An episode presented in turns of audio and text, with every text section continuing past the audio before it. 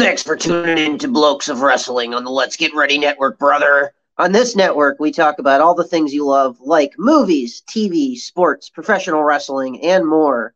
If you're interested in supporting the network, you can subscribe to our Patreon at patreon.com slash LGR network. And please leave a rating and review of this episode. Enjoy the show, everyone. Brother, brother.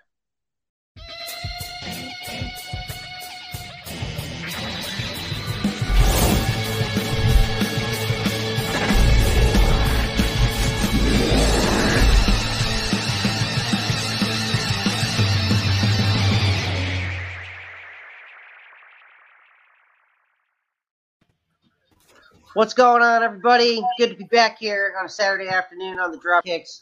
Joined by some very special guests returning here today on the show. Hope y'all are doing well, recovering from a very long weekend for some of us who have been uh, streaming or participating in, in long uh, streams. But uh, we are here to talk some pro wrestling, and joining me, as always, is my co-host Soda. How are you today? As I put you in I'm- the forefront. There you I'm go. doing amazing, my man. I'm doing amazing. There's some great stuff to talk about today, and I cannot wait to talk to these two guests we have. Absolutely. And returning to the show, uh, great to have these guys back. It's Ryan Payne and the Sinister One, James Shimo, joining us today. How are you gentlemen doing? Doing fantastic. Thanks for having us back. Absolutely. Can you refresh the audience on your podcast uh, and where we can all find it? Yeah, absolutely. Uh, the podcast is called the Wrestling Ramblings and Rages Podcast. Uh, you can find us on Apple Podcasts, Google Podcasts, Spotify, Anchor, SoundCloud, any of those places that you find your, uh, you know, your podcasts of any type. Just search Wrestling Ramblings and Rages. Hit that little subscribe button. Helps us out a great deal. Very nice. Very nice.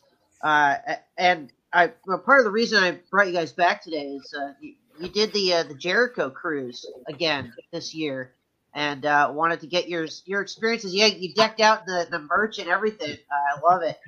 Uh, and uh, we're we're gonna I think probably get Rachel Silvestrini uh, on here at some point uh, in February to talk about her experience as well because I think she worked it. Um, but She you guys part- you guys participated. Yeah, so it'd be cool to get different perspectives on, on what that experience is like and, every, and everything. But you guys uh, went as fans, uh, I'm guessing, and, and experienced that. What was it like this year with like the COVID restrictions and everything in, in place? Because you guys went before, but that was pre-COVID, right?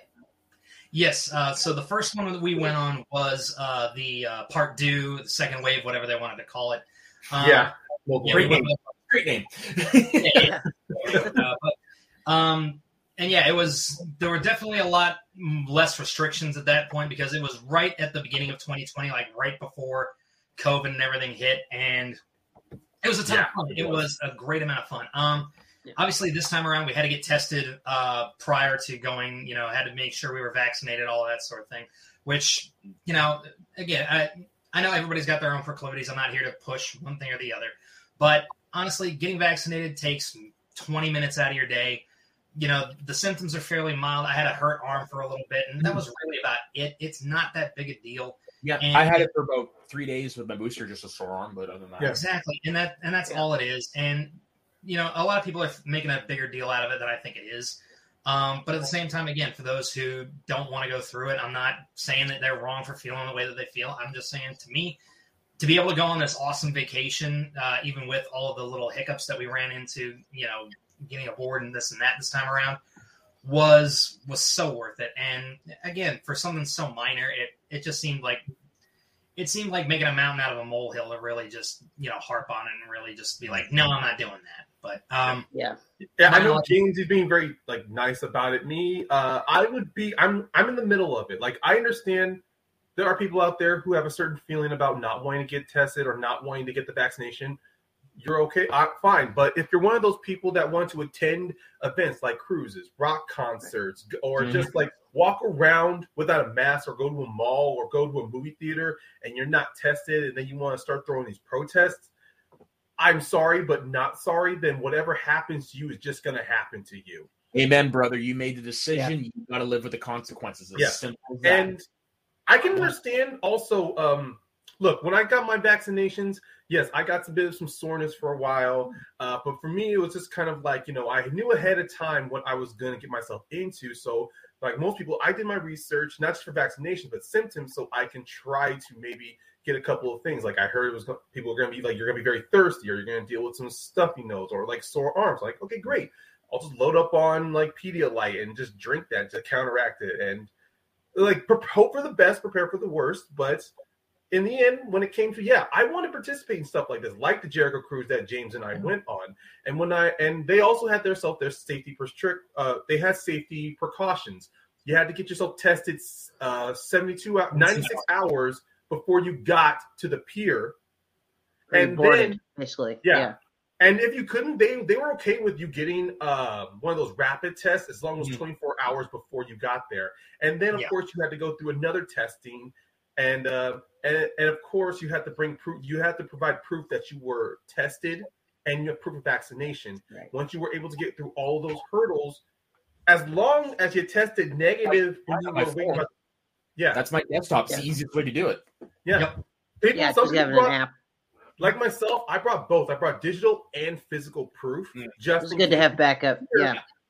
Because one thing happened at the pier, there was unfortunately some cell issues. So a lot of people were having a hard time trying to bring up the digital mm. stuff. And then mm-hmm. also, I will say from James and our experience before we even got on the cruise, this was the first, and Sixthman had said this. This was the first cruise they were doing of the year with these COVID precautions. Oh, wow. So this was the yeah, first we test group. Yeah, yeah. doing all that testing. So we were we were pretty much like th- this was like a test run. We had to cut through all of the bugs. So then mm-hmm. next time, so when they do this again in the future, they can be able to run through. Because I think Jane, yeah. we were like for the test alone, we were in line for over five hours. Yeah, just to get on, wow. that, just to get on the ship, it was a yeah. five-hour line and this was the thing and uh, we were standing like we weren't even like we weren't we were outside for a portion of it but then we got into the building but we didn't go into like the main part of the building that was you know air conditioned or anything. No they brought us in where the luggage and where the like shipping everything was being brought in. So it was hot as all get out. And a lot of people were having to take steps out of line to like get water like get medical attention because they were just overheating. And and especially because like it wasn't just us, like the guests who were dealing with this, the talent were dealing with that as well. Like, really? Saw, yeah, like Sonny Kiss, Christopher Daniels, the Gunn Club, Kris Statlander, uh, Anna Jay, Will yeah, Hobbs, wow. yeah, all of those guys. I was waiting in line. Treatment. It would have been the well, talent. They were waiting in line, but they got at least they weren't in line with us, but they at least got yeah. to jump ahead to get tested. Yeah. Even some of the bands also took a while from the get because some of them were not had not flown in yet, so it took longer so, so, even though most of the fans and people and regular guests got in on the crew, like they got tested, got on the ship, the ship still it still couldn't sail because some of the some of the talent was having issues traveling, like not all their luggage was in, or the transportation wow. was taking a while, and then they had to go through tests and all those hoops. So a lot of activities that the crews wanted to do on that certain day had to get pushed to so many certain days. They had to start scheduling, shuffling things around, and wow. what you're saying is, when I finally go do this cruise, I should probably wait till COVID's over. They're gonna have it's gonna be really hard. Yeah, and, and you're gonna have to wait anyway because they delayed it to 2023, the next one. So. Yeah, they did. Yeah, they All right, did. go ahead, James. But um, and this was the other thing is like apparently because they had all this testing run through like CVS and this that and the other, and they had like CVS employees there like running these rapid tests, but apparently CVS in the Miami area was having an employee shortage for whatever reason. So I think maybe they only had like four or five people for like however many, like 2,500 of us that were there. Mm-hmm. So it was it was rough going getting through there. Now, two Sixthman's credit, they and like Sixthman and uh, Norwegian and this that and the other. Yeah. To their credit, they recognized okay, obviously this didn't go as smoothly as we wanted it to. So they gave every person who was who was booked, individual people, a hundred dollar credit that they could use on like yep. gift shop stuff, uh, duty free things of that nature. So um, they at least tried to make up for it as best that they could. Obviously, some people still weren't happy about it because let's face it, nobody's allowed to be happy about anything anymore. Um, thank you, Twitter. But yeah, you know, those of us who understood it, yeah, it pissed us off in the moment. But once we got over it, once we were in our staterooms, once we weren't, you know, sweating like, you know, hogs and slop or anything like that. Once all of that had kind of calmed down, things got kind of back to normal, and it really was really was a fun experience. Nice, nice, yeah. That, that, that, I, I, will say one more thing about this cruise.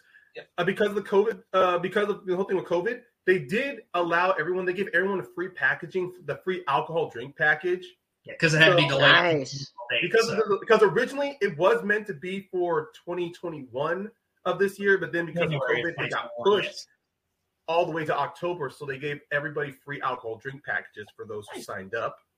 And so, well, yeah, like James, some people were complaining about being in line. I was one of the people to be like, Free drinks? I- yeah, not just that, but I was I throughout my whole time there in Miami, I was worried to make sure, okay, I got tested negative. Now make sure my flight lands. Great. Make sure I have a place to sleep. Great. Make sure I, I get to the pier on time. Great. Make sure I have all my documentation. Then get tested. Everything of the whole line was the least of my worries. I was making sure I'm checking through every list on my mental checklist. And mm. then if I did not get tested negative, I would have lost if I would if I tested positive and couldn't get on the ship, I would have lost my shit because then I had to be in Miami for 10 days of quarantine. But I Yeah. didn't. So I kept telling I was telling a couple people, I'm like, look, look at the bright side. You tested negative. You're here Yeah. on the cruise Mhm. and you get to drink your mind until you get to drink until you black out drunk. Drink Focus on that. And Yeah. one, I would say one wrestler in particular was hammered. Put Oh, in the private really? chat. I want to know who. Put in the private If you chat. tell me off air, No, put you don't have to. We can, we can Oh, yeah, I mean, we can we can talk about It it. was Like, a was, Okay. it was Will Ospreay. Ospreay. It was Will Really? Ospreay. Oh, he doesn't care. He's probably proud of Ospreay that. was hammered. But to be fair, like he was so much fun. Like he, you could see him holding court at the pool on the top deck of the ship, like every single day, hosting belly flop contests, chugging sex on the beach. He Oh. had a blast, and you could just tell this was more fun than he'd had in a long ass time. Okay, and it was great. this to jumping And he was hosting karaoke single sing offs as well on the deck. So it was, Turned was the great. entire casino into one big conga line. Mm. Wow. He was the life of the party. It was bananas, and it, it was so much fun. Yeah, you're Well, definitely uh, convincing me to go the next go around because Yeah, I mean, I've always yeah. wanted to do a I've already reached out to some for, for, some former like people who were who were planning on signing up, and I'm trying to see if they all want to like room together or if they're trying to do like their own I'll thing. think about it. If it's not that We might we might have to do a little uh a little crossover booking here with for the next uh, cruise with, between uh, drop kicks and uh, wrestling ram ramblings and majors. I, I, Yeah. know I gotta get I gotta get my passport renewed first. I'm- I don't, I I, don't know if I'll be able to make this next one, even with it being postponed the way that it is, just because with my day job, it falls into a point where I'm going to miss an entire week of work, and that's Mm, yeah. kind of hard to Yeah. explain to your boss. Like if if it falls in a situation where you know I'm able to get away and this and that, I'd be cool with it. But as of right now, it doesn't look like it is. So, but more power. And this this is the other thing. Like n- I, if anybody wants to go on this cruise, even though if I'm not going to be able to go on the next one, go ahead and do it. It is a once in a lifetime, you know, opportunity. If you've never been before, definitely take advantage of it if you're able to. And actually, right now, uh, Sixthman and the Jericho Cruise are running a thing where you can book in advance, pay as you go, and you can even, in certain cases, pay after you've actually gone Yeah, uh, because they have a new uh, I can't Wow. remember what it's exactly called, but it's a it's a payment program. Uh, obviously, it's based on credit history and this, that, and the other. So they would have to do a small credit check, but yeah. definitely take advantage of the opportunities, especially if you are a diehard wrestling. Even if you're not a diehard wrestling fan, go for some awesome rock and roll. Go to uh, you know take some time in the casino. Go to just like ha- have an actual fun time because regardless of the actual wrestling and everything that takes place on the cruise and the fact that it is basically a giant wrestling convention at sea, it is still a, an amazing vacation. Beautiful locations when they go to the Bahamas. Just Yes. all kinds of fun. I highly recommend it. And I Yeah, will like, say, I've always wanted to do a cruise, but unfortunately, it's just like there's not that many that care to me. And then I hear about the Kiss cruise, and then I hear this one, but this one Right. because it's best of both Yeah. worlds. I love rock and roll, and I love wrestling, so it's the one I'm going to go. and I will tell you, uh, even though uh, on both times I went as a wrestling fan, the talent that they signed in there, I became a big fan of as well. Like, uh, Yeah, uh, like there were so many awesome people that you could meet this time around, and even the first time around was still a ton of fun too. Uh, the first what, time uh, around, we got to hang with uh, Booker T, Scott Hall, uh, DDP, Yes. Eric Bischoff, Jake the Snake. Uh, you know, this MVP time was around, also on that My childhood, Yep. pretty much. uh, this time around, you got uh, Dr. Britt Baker was there, Kris Statlander, Orange Cassidy, Colt Cabana, uh, the Dark Order. At least uh, Grayson and Uno were there. They were having a ton of fun. Um, And, uh, yeah. Kiss, uh, Page, Powerhouse Hobbs. D- Danhausen was there as well. Although he Dan wasn't- Housen. This is one I want to meet. Oh no, trust me, it was awesome. I've got a picture. I'll have to send you guys this in the in the Twitter chat or whatever. But um, I have a thing where I'm doing my Sinister Syndicate pose for the FCL, and he's standing next to me, kind of like this. It was so much fun. Awesome. That's awesome. Oh, So yeah, there you go, also, uh, everybody. Luther and Dan- Serpentico Danhausen, uh, on that cruise.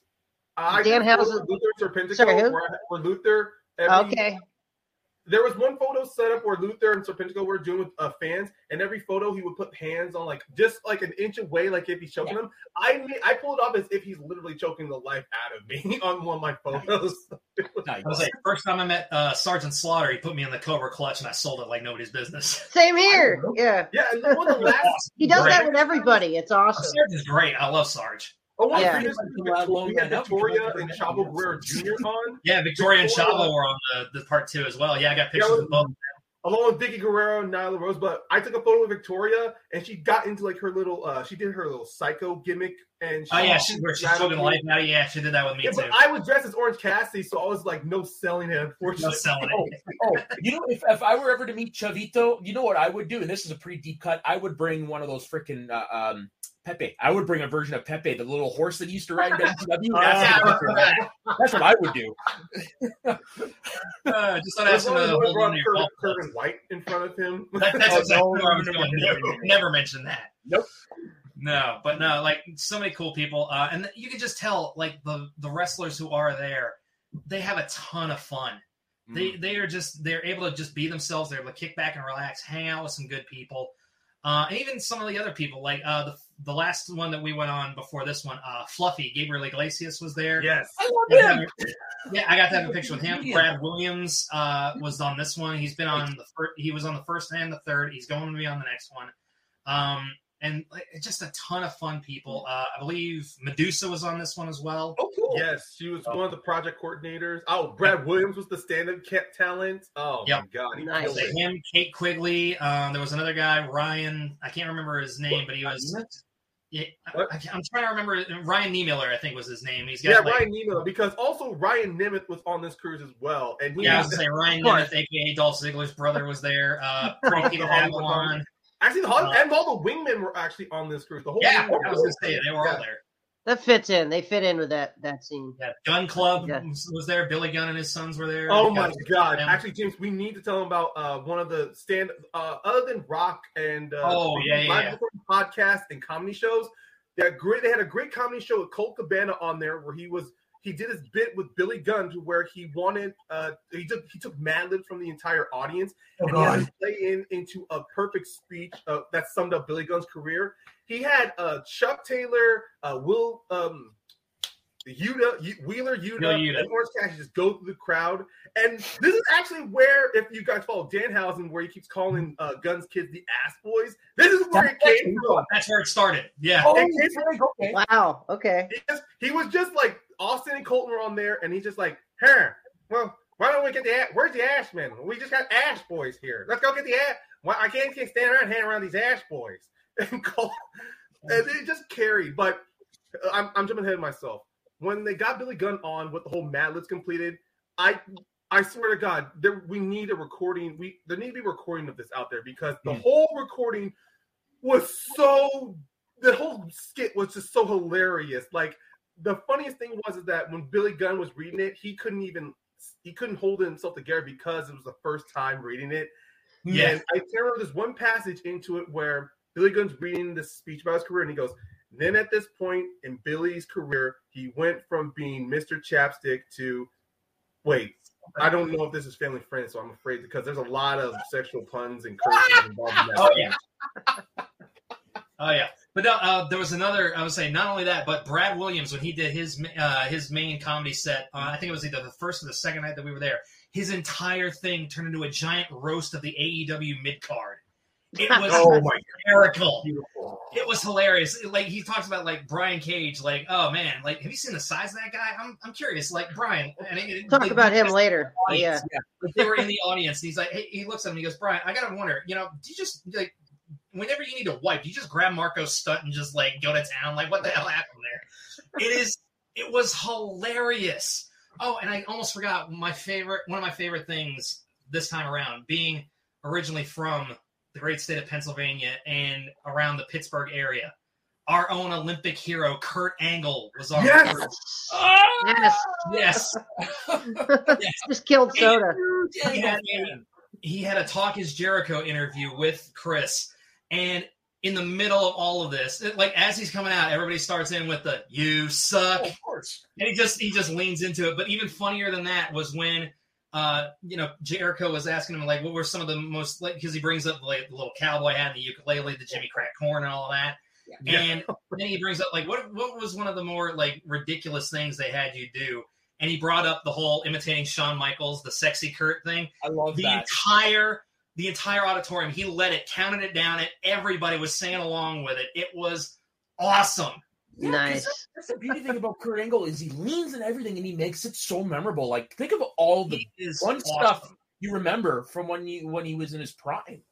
yeah like Milkamania, um, the Yeah, wrestling talking about show that. stuff, the HBK feud, the HBK Shawn Michaels match WrestleMania is my favorite He- match. of all He really It's did touch on that the feud with Shawn Michaels, though. Like that was a great point in the podcast. Well, did you It was ever watch the WWE Untold on that? They didn't even meet, like they didn't even go over it. yeah no he talked about that like we Yeah. they hadn't gone over like Yeah. anything like prior to that match and they just went out there and Yeah. clicked and it was That's crazy. fantastic he talked about uh he talked about wrestling with Shawn he talked about wrestling with uh Eddie he talked about wrestling with Benoit like just how how much synergy he had with those guys was He Did- even did did you tell touch. the- Jericho tell even did bring up his uh, build, his last run in WWE to where he Mhm. fought Baron Corbin, and Kurt did say he was sold Ah, something hated different. that.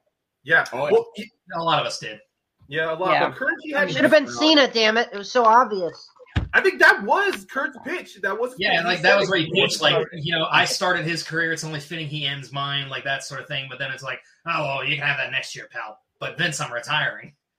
I was like, well, do you want it or do you not? Like, do you want to stick around? Like, and then it's just, it was just a whole thing. But Did he he, tell the story about the time him and Eddie got into a fight and Eddie tried to give him a front leg? yeah, yeah, no, he talked about it. Yeah, like, somebody was like, "Hey, why would you try to take down an Olympic gold medalist?" I don't know. I'm an idiot. yeah, no, he talked about that. Talked about how like basically Big Show had to pick him up by the singlet and just put him on a crate. He's like, you want to talk about little man syndrome? yeah, no kidding. No, he talks about how like they go like he went to apologize to Eddie and you know like clear the air and everything, and it's just Eddie just looks at him and goes, "I'm not ready yet," and it started the fight all over again. Aw. See, That's and great. Uh, that is somebody, if he was still alive, I think would have had a lot of fun of those cruises. Would be Eddie. God. That, that, Wow. that does remind Yeah. me, James. The the part two cruise that we were on, Jericho did do a podcast with Vickie, Chavo, and Shaul, Shaul, all talking yeah. about Eddie as well. Good. And it was it was it was a mixture of emotions there. It was fun hearing fun stories, Yeah. but also hearing just how emotional that all three of them were just talking about Eddie. Like it was Yeah. it was just a pleasure and a privilege just to be there in the crowd listening to all this. Hearing Mhm. Shaul talking about Eddie as a father, Chavo with Eddie as a brother slash uncle, which was, and uh, it just that's one of those. That, that's one thing I can say about all, anyone who's watching this right now or you know listening on audio. If you are a wrestling fan, and if even if like even if you were hesitant about it, like I, I'm not saying immediately sign up because things can happen to where you can't commit. But if there's something that you really want to be a part of, then you have to be sure because you have no idea what beautiful moments you're going to be a Mhm. part of, or something, or even something that's meme worthy is going to spawn from being a part of this stuff. Speaking of speaking of meme worthy, um, I think. Do you think I got to tell the story about how I won this little item? Dude, Please yeah. do. Go for The it. Ric Flair, Okay, it's one of the is that a audio. a- Is that a one of a kind or what's the deal? No, no, it's just it's a Ric Flair. I think it's just a standard Ric Flair Okay. pop, and I'm Ric so Flair mad Funko Pop. Yeah. These are- chance this is the only one I because have. Ric is the Flair was on the Part Deux cruise uh, when uh, when we went uh, in 2020, Yeah. and they had a they had a thing on this cruise called Show Me the Flair, where basically you had to dress up and act like Ric Flair in front of Ric Flair. Wow. Wow. Everybody, almost everybody huh? else who was there, there was one, there was a woman there who was dressed as Charlotte, so she kind of, she kind of got disqualified, but Nate played it up really good. He was like, Yeah. you know, um, he, he he went out and said, you know, the queen's in a class by herself, but I want her to act like a normal person does, not like her dad, so she's not, you know, eligible for this. Nice. But he, he played it off and he was nice about it. Um, but no, like everybody else was dressed in some form of Ric Flair robes, you know, long wigs. Uh, there was one guy, I swear his wig made him look more like Michael P.S. Hayes than it did Ric Flair because of his beard. I went in there. Michael As a B. change Hayes, of the pace. wrestler's pimp. No, I went in there as a change of pace in a suit, you know, open neck, you know, sunglasses. Obviously, I had the wig on and everything, and it was so much fun because there was a guy. There was literally one guy there who was dressed as Ric Flair the entire cruise. Oh, wow. Like he he eh, more than anything wanted to win this contest. He Yeah. came up with a girl in a red dress, like he's or she was his valet or anything like that. It was it was fun. But I- I'm gonna say you got out there and you had to cut a promo as if you were the Nature Boy. So at the end of mine, I rip the jacket off, throw it down on the ground, do a little strut, drop the elbow, and when I drop the elbow, my wig comes off. That was fun. But even But you guys funnier still have than the that, video recording of that. So I do. I do still have it. I'll, I'll show it oh to you my guys god! because it is hysterical. Um, but then the other fun thing about it is, um, uh, so after there was like six of us, uh, and afterwards, uh, Rick picked like his three or four favorites to go to the next round. Everybody else kind of kept their little promo short and sweet. I went on a little longer. Talked to the guy who looked like Michael P.S. Hayes for a second. Then I look over here at the guy who's got the valet on his arm, and I said, "Let me tell you this, brother.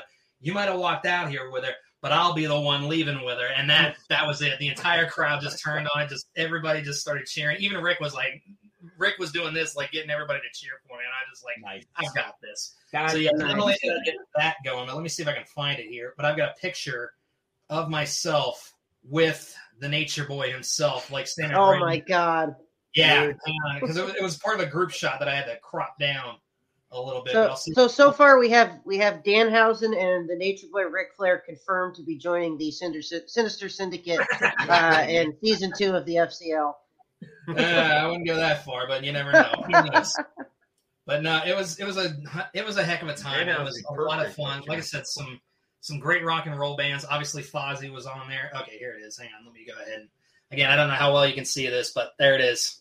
Nice. Here, I'll put it up, put you on full screen here for a second. Awesome. Nice. Great guy. I mean, regardless of you know all the stuff that Flair's been through lately, obviously he's just- Yeah.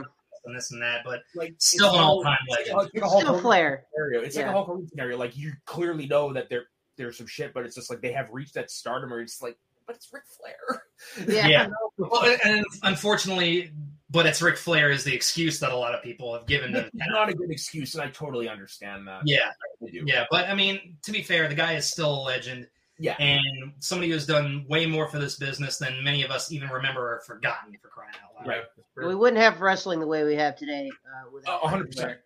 Hundred percent. Um, but uh, yeah, I mean, man, this this Jericho crew sounds like just an amazing time. I mean, I, I've done uh, like a WrestleCon before, and it's it's very sort of interactive in that way that you can kind of meet the wrestlers and also like mingle with them a little bit here and there as well. So uh, it just seems like that experience uh, heightens to the point where everybody's kind of partying Yeah. uh, on a cruise together, and, Hopefully and that's are- like One an awesome party. atmosphere.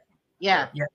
And I think like the one I'll, I will say this: like there are great matches that take place, like regardless of what night you're Mhm. working with. Like there were a lot of good ones on the previous one. There were a lot of good ones on this one. But one of my favorites uh, was on uh, the previous Jericho Cruise on the Part Deux. It was Kenny Omega and Riho in a mix, uh, like an intergender tag match against Kip Sabian and Penelope Ford. Oh, nice. And that was And- before they established the rules that the men had to face the men and the women had to face the men. Yeah, that So was there was a really- portion of the match where They like Kip and, experimenting and uh. Riho wrestle, and then Kenny Oh, wrestles wow. Penelope at one point. Um, and it and it appeared on Dark in a very like one Yeah. camera shot, like uh, yeah. not very edited or anything kind of manner, so very house show type of feel to it. But it is on an episode of Dark. You could probably go find it on YouTube. Well, did they do an episode of Dynamite from the cruise one year? They did. Yeah, that was They part did, two. yeah. It was It that. It was the part through two. MJF crew. in the pool. Okay. I was actually next to the pool when that happened. I was on. Uh, you could see me on an episode of Being the Elite. I'm dead Nice. serious. nice. That's and they awesome. recreated. They did. They recreated that vibe again uh, of throwing somebody. Uh, well, not throwing someone in the pool, but having them fight amongst the crowd. It was one Right. of It the was um. It was Chuck Taylor versus, versus Ricky, Ricky Stark. Stark. Oh, yeah, Yeah. for the FTW title. And Yeah. uh, they started where they fought outside the ring. They went up to the, one of the higher decks, fought, fought near a bar, and then came down the stairs, and then It was right all false count anywhere. thing. Yes. It was a ton of fun. Yeah. I, I might have to ask Rachel about this when we have her on. But what, from what I hear, like that part two, it just costs so much money and like took Mhm. such a meticulous effort to have those shows, like have the boat be actually uh, an AEW ep- a Dynamite episode taped uh, Did you know on the boat. I just yeah, Yeah. It's, it's crazy. So I, I I get why they decided to not do that uh, in the future. I mean, Mm. it's a little unfortunate that you don't get a get to like see a dynamite, but it sounds like you can still get a pretty good house show with like a bunch of good matches. Dude, I still wish, like, honestly, like, especially with ours taking place over a weekend, like, that would have been an awesome time to do a pay per view from there. Uh, granted, I know it would have been Yeah. a, you know, a cost effect, uh, not exactly cost effective kind of situation, but it still would have been a ton of fun. It would have been Um, interesting. if you guys want, give me just a second because I'm trying to find the uh, the lineup that was scheduled for this year's Chris Jericho cruise. Obviously, some of that's going to change. Yeah, they did Um, the four leaf clover. Yeah, they they had to change that. Yeah, I know Yeah, they and did. and I'm pretty sure I'm trying to find the date as well, but uh, the, It was no, the four leaf clover was meant to be uh March during St. Patty's Day. right. Mm. So it just And got also around time of postponed. To, so uh, it was originally supposed to be 14th then, and it's 19. Yeah. Supposed Well, it's supposed March to be, yeah, it's 14th supposed to be to the over St. Patrick's Day week. Now it's February 2nd through the 6th of correct 2023. Yeah. Hmm. So yeah, there we go. That's a, a little unfortunate, but I get why they why they would do that. Yeah. Okay. Um, okay, so okay, before I it for this year's Jericho cruise, the lineup that was supposed to be. Um, okay, Okay, first off, the guest of honor was going to be Mark Henry. Ooh. Uh, Mickie James was going to be on there as a cruise director. Gal- Doc Gallows and Karl Anderson were going to be guests as well. Mm, And then the favorite. wrestlers that were going to be on the cruise uh, Mick Foley, Nick Aldis, Oh. Moose, uh, Brutus Beefcake, King Haku, oh, Mike- wow, sorry, you don't need security of Haku's on the damn cruise ship. Right. Jesus. uh, Dan Lambert was actually going to be on this cruise. oh no, That guy is legit won me over. Yeah. Uh, Jordan won me over. Grace, Jordan Grace was going to be on this cruise. like Uh, Jonathan Gresham, them I would assume as well. I believe he was scheduled. They're yeah. kind of a Yes, package. yes, he was. Yes, Jonathan Yeah. Gresham as well. Uh, Oh, also, together? Brian Myers and Matt Cardona. married. Nice. Uh, Swoggle was going to be on the cruise. Which would have been hilarious if we could have gotten him and Brad in the ring at the same time. Well, actually, Brad was supposed to be as one of the people on here, so it would have been hilarious. Um, and he might have been in full on hornswoggle at that point if it's not That's actually trademarked by something I WWE. bring 'cause up. St. St. Patrick's Day, yeah. Yeah. Yeah. And that's something I actually will bring up is Brad Williams actually has some wrestling training. He was actually he he was a little person like a mini wrestler at some point somewhere down in Mexico. Oh, I did not know that. Cool. Yeah. He talked about it during one of his comedy sets. Uh, all right, I'll just finish off the last couple names on this. There, there was also Rocky Romero, uh, Yuya Yuya Umera. Yuya Uemura, yes. Yes, Yeah. Uemura. Oh, that, I I, went I I was too hard on the e. Those New Japan Uh, names, yeah. Yeah. Ariane Andrew, formerly known as Cameron of the Funkadactyls. Mm-hmm. Really? Uh, the Boogeyman. Yeah, Oh! Boogie Man was to be there. That's right. Now that's someone you want to be stuck out in the middle of sea Oh, yeah, right. ODB and Yeah, ODB, yeah. world famous CB. And sorry, who's the last Oh, one? cheeseburger, yeah. Cheeseburger. Oh, cheeseburger. cheeseburger. Yeah. I just remember That's the a pretty first good time lineup. Cheeseburger one. What? Right. I yeah, could've sworn- were the guests. Okay, that's that's a Pretty good. list. Yeah, I could have sworn I had uh, cheeseburger was like in the next row in front of me uh, when I was at the AEW show at uh, Arthur Ashe Stadium, but I don't think it was cheeseburger. It just looked a lot like him.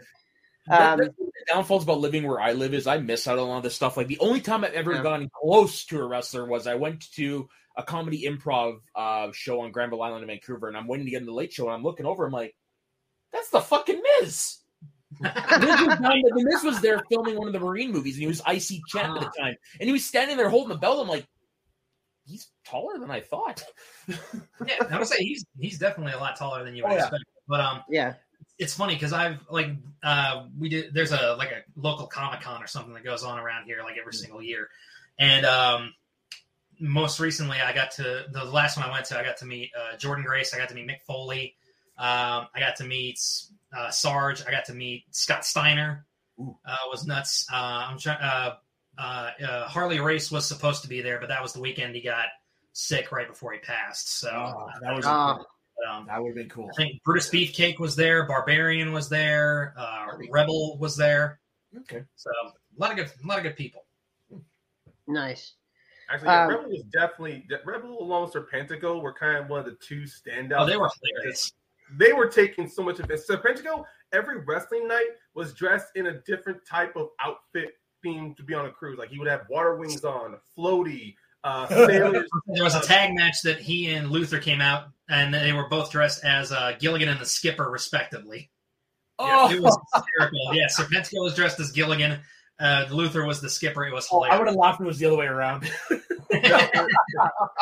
oh, and uh, one thing of Rebel, I do I do remember on one of the first nights when the cruise was going out, there was a quick wrestling match between Britt Baker and Ashley D'Amboise, who was also on the Oh cruise. yeah, yeah. uh, Rebel was on the side, and there was this one point to where you know the fans were getting not, not like rowdy, but you know like cheering and booing, and people were booing Britt, Rebel, and Jamie, and I was like towards the front end, like near the uh, gate, near the near the bar rails. Oh my God, Rebel and Jamie were like doing like a whole mouth off with everybody in the crowd, and Oh. she just blows out, and she has a water bottle in her hand. She just tosses water out in the crowd, and I and most of it gets in my hair and splashes on my face, and I'm just what the?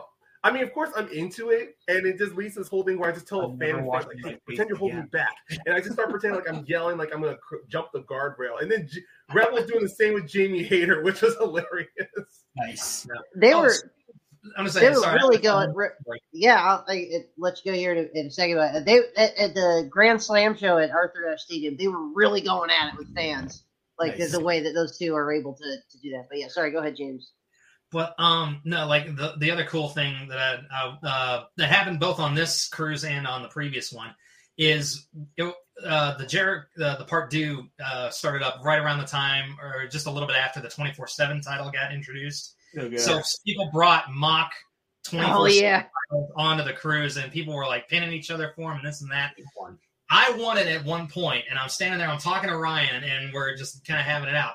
All of a sudden, I feel somebody spin me around, hook me in a front chancery, and then DDTs me down to the ground. I was like, what the hell, dude? You could have broken my neck. Obviously, I sold it, and I- and everything was fine, except I spiked my knee really bad. Yeah. I sit up, and I look over to my left, and who the hell is laying in a freaking beach chair? Jake the Snake Roberts. You got D. Whoa, whoa, whoa, whoa, whoa, whoa, whoa! watching it all go down. Yeah, Did you just get DDT'd by the creator of the DDT? No, no. he got- what about- He was in front of, In front of front I of. like, I would have died. I would have died. Like, okay, bury me now. I'm done. Exactly. That was my thing. I was like, I don't need to win this again. I've peaked. I'm out. Yeah. New deal. And it was the same with the 20% on this cruise. Like people were so much people were doing roll-ups and schoolboys that even Will Ospreay got involved. And one fan who thought he protect himself by holding the 24-7 belt near the into the pool. Will he just he just did like a slow uh, snake solid snake move, went up behind the dude, just put a chokehold, uh, a headlock chokehold on him. He wins the 24-7 title. He just get I mean he doesn't technically give it away, but he let somebody pin him. And I swear to God, after that, a kid takes it, oh, a kid wins it, and he just darts Bolts. out. I just remember Will just yelling out, Oi, make sure you throw that kid to the ground. All right, so I'm sold. 2024. I'm going on the Jericho cruise. Okay, there we go. We might have to make something happen. Uh, yeah, that I met uh, Will Ospreay before, and, and he's uh, he's pretty funny. He seems like he's got a little bit of an a, a cocky kind of thing going on, but he, he's so great with fans. I mean, he just Super cool dude. Okay, I, Yeah. I, I do have to share one more story about Will Okay. because obviously you got photo ops with uh, Will Ospreay and things like that if you pick certain packages or this, that, and the other. But so we're going through the line. It's me and my my girlfriend who actually on the cruise became my fiance. Uh, Oh, so yeah, I proposed, congrats, man. I proposed on the cruise. She said yes. Uh, it was a ton of fun. But um, we go in there, we get our picture taken. But, Uh, she's not as big as of a wrestling fan, and she doesn't really know as much about everybody. So I'm on. Uh, say Ospreay's in the middle. I'm on this side. She's on this side. The exit's over there. Um, I, we got our picture taken and everything. I shake his uh, Ospreay's hand. My fiance is now almost out the door. He goes to shake her hand. And he looks up and he just looks so hurt. It was hilarious. And I called her back and she felt so bad about just basically leaving him hanging like that. But he was so cool about it. He just played it off. He, Nice. he was he was just so awesome. And again, just everybody on the cruise, all the wrestlers were just really cool. And even like because you could you didn't have to like wait in line for like pictures with a lot of these guys if you didn't want to. You could just run, walk up to them and it's just like, hey man, uh, you know, great match last night. Would you mind if I get a selfie really quick? And most of them, most of the time, they would be like, you know, that's cool. But even when they weren't, they would say something like, you know what, uh, I would love to do that with you, but I'm, I'm kind of eating right now, and then I got someplace to be. Find me a little bit later, and I guarantee you we'll get this taken care of. So they were all really just super cool, super tight about it. That's just something I, I find impressive about this generation of wrestlers is they're like us. Like basically, Yeah, if yeah. they weren't wrestlers, they would be themselves doing these things. So uh, they probably have no problem doing that because they would be doing the same thing. Yeah, they're like you know they're wrestling fans themselves. Exactly, Like, and being that's what I love about the wrestling business right now is all Yeah. the most of the wrestlers are wrestling fans, and you can tell. Absolutely. Uh, so as we move on here in the show, real, real quick question here. I think Soda, you might have to confirm this one way or another from from Snark. Unbiased question for you guys: Does Winnipeg produce the best wrestlers? I think the answer is yes. Yes, because not only do you have Chris Jericho, not only do you have who I've never seen him wrestle, but Don Callis apparently used to be a pretty good hand back in the day. Um, but also it is the hometown of one rowdy Roddy Piper. So That's right. Yes. And Kenny And Omega. Kenny Omega. and Kenny Yep. Omega, that's right, yeah, and Kenny Omega. So if if you take Calgary out of the picture because of the Hearts, I would say yes, Winnipeg would take the spot, but that would if you exclude the Hearts. yeah. Okay. You could argue Toronto for Edge and Christian, and then a handful of others. I think. and you could also argue Montreal because you know you got Sami Zayn, you got Kevin Owens, you got the Rougeau brothers, and like uh, he who shall not be named. Um, there's a lot of, of actual good, talented wrestlers to come Lance out of Storm. Montreal. Matt Lance, Yeah, Lance Storm yeah. was uh, yeah, Lance Alberta, Storm. Calgary. Yeah, but originally from Ontario, yeah. Um, Just Canada, Canada in general produces. some- Canada in general is great. Yeah. yeah, like Dino Yes. Bravo from Montreal. Yeah, yeah, you know. Definitely. Um, all right, guys. So one of the things we do on the show, we like to do is uh, run down the, the news and everything. And uh, I, I don't want to take the show down a notch or anything here, but I, I did want to bring this up and ch- talk to you guys about it. Uh, we have a new name for one Walter in in uh, WWE there, and uh, Vince McMahon and his his uh, way of doing things decided it would be a great idea to uh, rename him after a uh, former Nazi general, uh, Gunther Stark, uh, which I, a Marine captain. yeah, right. Um, which has now been uh, the trademark has been abandoned by by WWE, but I think that they're still planning on calling him Gunther, and it just it saddens me as a fan of of Mhm. not just of, of Walter as a wrestler, and then kind of I feel like they're gonna just ruin him, but uh, it's it's really just you know another example of WWE being completely clueless when it comes to these kinds of things, and yeah. just showing their kind of old men racism, you know, type of type of mentality. Um, but uh, we can go around the horn here and, and get your thoughts on it. Go ahead, uh, Soda. Well, I was gonna say, like, uh, again, I can't speak in the racism part, but it, it definitely reeks of that old school mentality. Like you're giving uh, an Austrian a German sounding name. Hmm. Um, but uh, like normally, it's one of those things where it's like I the name change doesn't bother me because I mean I know they've done it with other people coming into the company, but this is a little different because Walter's already been there for five years. He's been advertised all over your company. You've pushed him real hard. Um, you probably used him WrestleMania weekend. His you sells merchandise under the name He was on a Survivor Series team. He was on Survivor Yeah. Series as Walter. Like that's that's what Long, doesn't long, longest reigning UK NXT UK champion. Like that's what doesn't make sense. It's fine if he's just like a new person coming in, but you've already have established him as Walter. So it, it- whatever. At the end, honestly, we'll probably forget about it in like a couple months. But it's just one of those like, why, why? It makes no sense. Yeah, yeah. Our, our great Adelia here in the chat. Uh, the Gunther stuff is so ridiculous and never should have happened. Yeah, I agree. Uh, and and uh, shout out to Adelia who just Yeah. did a full 24 hour stream for uh, for Chris Adams.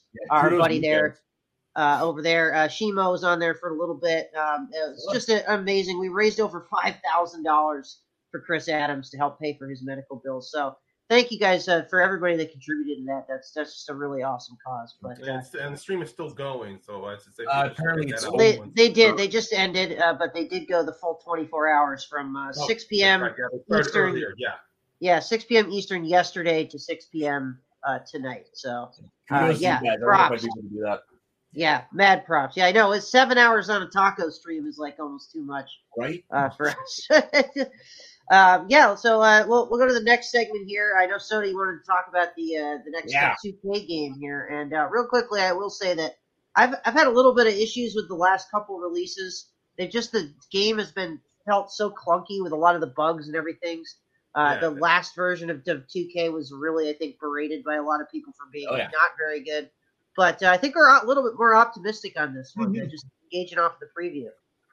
Uh, yeah. So like, I I just want to preface this by saying like I'm not one of the haters, mostly because like I don't do a lot of the online online stuff, so I didn't get to see firsthand a lot of those glitches. Like for me, I play for the creating uh, creative player stuff, the story. Like that's generally what I do for is the Yeah, more the local general stuff. manager run, yeah, and all that stuff. Yeah. Exactly. And I mean, we're going to be, that's one of the things, like, finally, for the first time in what, 15 years, they're actually bringing back a GM mode, but it's known as My GM mode.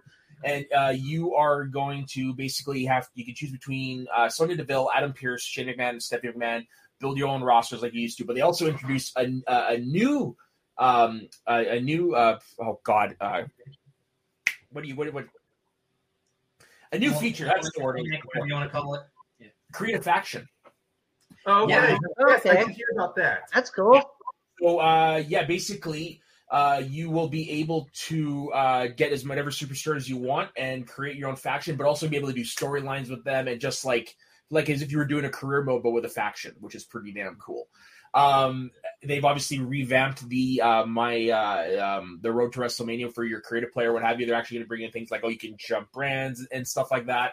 Um, uh, and then also they announced the three different bundles, which is pretty cool. So you can have your standard bundle. There's also going to be the uh, uh, the deluxe edition, which is uh, going to have also Rey Mysterio on the cover, and that comes with um, an alternate Rey Mysterio gear from the '90s, a whole bunch of perks, um, some um, arenas. But the one I'm going to get, the one I'm excited for, is the NWO for Life edition, because that not only comes with everything you get in the deluxe edition, but you also get Bischoff, Scott Hall, Kevin Nash, Hulk Hogan, and I believe and six. You're also going to be getting some specific WCW uh, um, themed uh, arenas from that time, and you're going to also get other other NWO style perks to use throughout the game. So that's definitely what I'm looking for. Looks like it's going to be a massive roster. The graphics are great. Like if you go take a look at a picture of John Cena from that game for a moment, you're going to think it's actually John Cena. How, how many of those roster members though are now released by WWE? That's So I'm pretty sure it's most of the freaking most roster. of them. I've actually I found I found the WWE 2K22 roster list, and yeah. Uh, give me a second to bring it up. So this is full list of confirmed rosters, and these are the people who are no longer no longer there. Uh, you are gonna have where is there's more than this? What the frick? Um, Jeff you Hardy. trying to navigate WWE's website? Uh, This is off the SmackDown Hotel. I never would go to WWE for okay. that. Um, you're getting Jeff, you're getting Jeff Hardy. You're getting uh, Mustafa Ali, of course, who's just recently asked for his release. And Um, Let's didn't see. deny it. Yep. Yeah. Denied uh, it. yeah. Samoa Joe, Mojo? Really? Eh, uh, Mojo. Uh, who else? Toni Storm, maybe. Okay, the, I swear the list was bigger when I looked at it this morning. They may have up, they may have changed it or Yeah, they may have been updated it and removed Maybe. a few. Who knows? Maybe. That wouldn't be be surprising. They're like that's only the beginning because just think these rosters are usually like around 100 characters, so there's going to be more obviously um, revealed later on. Yeah, don't be surprised if at least half the roster is uh, No longer with the company. Yeah, well, not just changed, but I wouldn't be surprised some wrestlers are have, have, have had their names cut down. yeah, yo Yeah. for sure. That too. Or is it? Is he going to be Riddle, not Riddle. is Gunther Stark going to be in there? Uh, oh no, it's Uh. God. It, it is definitely. they're not using the star. No, it's part. listed as Walter. It's listed Yeah. as Walter. It is listed as Walter. Okay, interesting. I'm sorry. Like to go back to the game. go back to that a little bit. I mean, yeah, this is just another prime example with this whole Gunther thing of Vince McMahon's policy of if it ain't broke, fix it anyway. Mm-hmm. This and it's just it's gotten so repetitive and so stupid to the point it's a, sept- it's a septuagenarian, senile old man who doesn't even know what kind of depends he wants to wear because he's probably incontinent. I'm just, I'm, he's up to the Z and Alzheimer's. He's starting to lose his freaking mind, who has no patience left to run a freaking wrestling promotion because he's not a wrestling promoter as far as he's concerned. He's a multimedia dealer or whatever you want. To say. He's He a is- fucking wrestling promoter, and he needs to This get man that through his head. despises Yeah. being called a wrestling promoter. And I've heard this from multiple sources. He Yeah. is embarrassed of being a wrestling promoter. He doesn't want to be associated with it anymore. If you don't want to be associated with it anymore, give the freaking creative position to somebody who gives a damn. So or at least I- someone who knows, who understands Amen. the business. Because um, one thing I hate about Vince is uh, not just his own mindset, but who he chooses to surround himself with. And it's Mhm. even, and if these releases have proved who he's chosen to surround himself with, it's clear that they are falling 100. They're falling completely on creativity. They're falling on trying to build for the future. Look, I'm not the biggest fan of NXT 2.0. Some of the talent they have there gives me hope that they can build stars. Others is like, no, you should have kept them in the performance center, worked them for over a year in dark matches, and then see if they're ready for the spotlight. But no, they thrust them in there, and and Gunther is just like only the tip of the surface. If we've seen recently with wrestlers that have left the business or who chose, I mean, Toni Storm, she, Toni Storm Walked himself, out. I chose to to leave. Adam Cole and Johnny Gargano chose not to Kyle O'Reilly. sign. Yeah. Kyle- yeah, those three chose not to sign then new contracts. Bryan They Danielson. extend and then run out. Yep. Same thing Yeah. with Bryan Danielson. Yeah. But mhm. what I'm saying Yeah. is the people he chooses to surround himself with, it's just gonna show that his company's gonna keep failing until we're gonna keep hearing constant reports and articles of, oh, Vince is planning on selling the company, or he's mhm. trying to cut deals with New Japan. And I'm like, if if one thing shows that Vince has also lost the element of trying to surprise people with the fact that he revealed the women that's gonna be in the Royal Rumble. The, Renee Burkett said, "Don't reveal them." Even I believe Summer Rae said she was kind of surprised and taken mm-hmm. aback that they revealed that she was going to show. The point of the Royal Rumble was meant to be of mystery and expectations, and then all of a sudden they just throw it out there. I mean, Well, I'm because they actually knew it's because they know they're losing a certain demographic. That they're literally throwing everything at the wall, saying, "Hey, look at us, look at us," and most of us are like, And Yeah. again, it just reeks of tired, "Desperation." carny collar nonsense. Yeah. Yeah. Yeah. And, and look, I I agree with everything that's been said here so far. And you know, I I, I think like I, I've talked about this on the show before that it's it's not like, you know, we just want to go out there and bash WWE, but Mm. we're wrestling fans. We want it to be good. Like Yeah. we want Monday Night Raw to be fucking great every Because the potential is there. Like we know they've Yeah. done. That's why I gravitate towards AEW is because it's what WWE used to be. They And the emphasis even on the during wrestling, WCW, not even on the WCW during the mid '90s, they, they they actually have that spirit of AEW. Like they have Oh, for sure. Yeah. Yeah, 97 and 98. Oh, 100%. But now they I'll started even most say of their time- 94 to 96, you know, during the Yeah, time when when they were was like war games and but even when Dusty was in charge. Like, I get it. Like, I don't like this whole. I mean, I lost interest in WWE because they're literally not giving me some. They're not giving me something to be invested in. Right. Or something new or fresh. It's just the same recycled crap Yeah, that- over and that's over why I only watch like the pay per views now because I don't have I don't have if I'm gonna, why would I want to waste my time on five hours of the same stuff? I'm good with just watching the clips on you on Twitter. Three Like, hours of Raw every week. It's like, oh, God, Yeah. I just, I've weighed so many other things I could be doing with my life. I know we have a couple other things to get to, but uh, Yeah. you guys, up for some breaking news. Oh, Sure. What do we got? Um, according to uh, looks like his very own Twitter account, Peter Avalon is now a free agent. He is no longer under contract. oh, did Oh. yeah, but didn't they didn't they announce that a couple days ago? He's like, oh, I'm taking bookings or something like that. Well, I'm saying I've got that. I know Lio Rush today Yeah, that announced that announced. on February 14th he Yeah. will be. Joey Janela Uh, did say his contract was definitely coming up, Janela's but he uh, said, Brian- he said he had interest in one? re-signing. Brian Cage, I know, is probably going to be up soon. More than Yeah, likely, so- Joey Janela and Marko Stunt are coming up soon, as well as uh, I believe. For sure. We we did Yeah. have this as a topic to talk about because this was kind of breaking news today. But um, uh, Cageside Seats had, had an article uh, on it. Uh, PW Insider and Fightful Select both reporting uh, specifically on Lio Rush's announcement that he will not be renewing his contract with AEW, uh, which is kind of crazy because I think he just signed like back in September or something. So he's only been with the company for a few Yeah, months. he, he debuted in the double in um, the um, the battle royal there, the Joker. yeah. Double last year, yeah. So uh, that's a little unfortunate, uh, especially considering what they were doing with him and Dante Martin. That team is just so great together. Mhm. and I think it's just unfortunate with him. But uh, some other names that Mike Johnson was asked about that are, are potentials to not renew their contracts with AEW. Marko Stunt, obviously, who's been missing in action Yeah, I was wondering time. where he was, but now I know. Yeah. Uh, you know, the article here from Cageside Seats saying that he's been particularly noticeable as his own teammates, uh, Jungle Boy and Luchasaurus, have become tag champs, so he wasn't Mhm. there for any of that. Uh, Yeah. Joey Janela is another name that's being reported on here. Uh, he himself raised questions about his AEW future when he told Barstool uh, Robbie Fox that his contract was up in May, and he felt like he needed to, quote, step it up in order to Mhm. be around. Uh, and then, of course, the other big one is Brian Cage.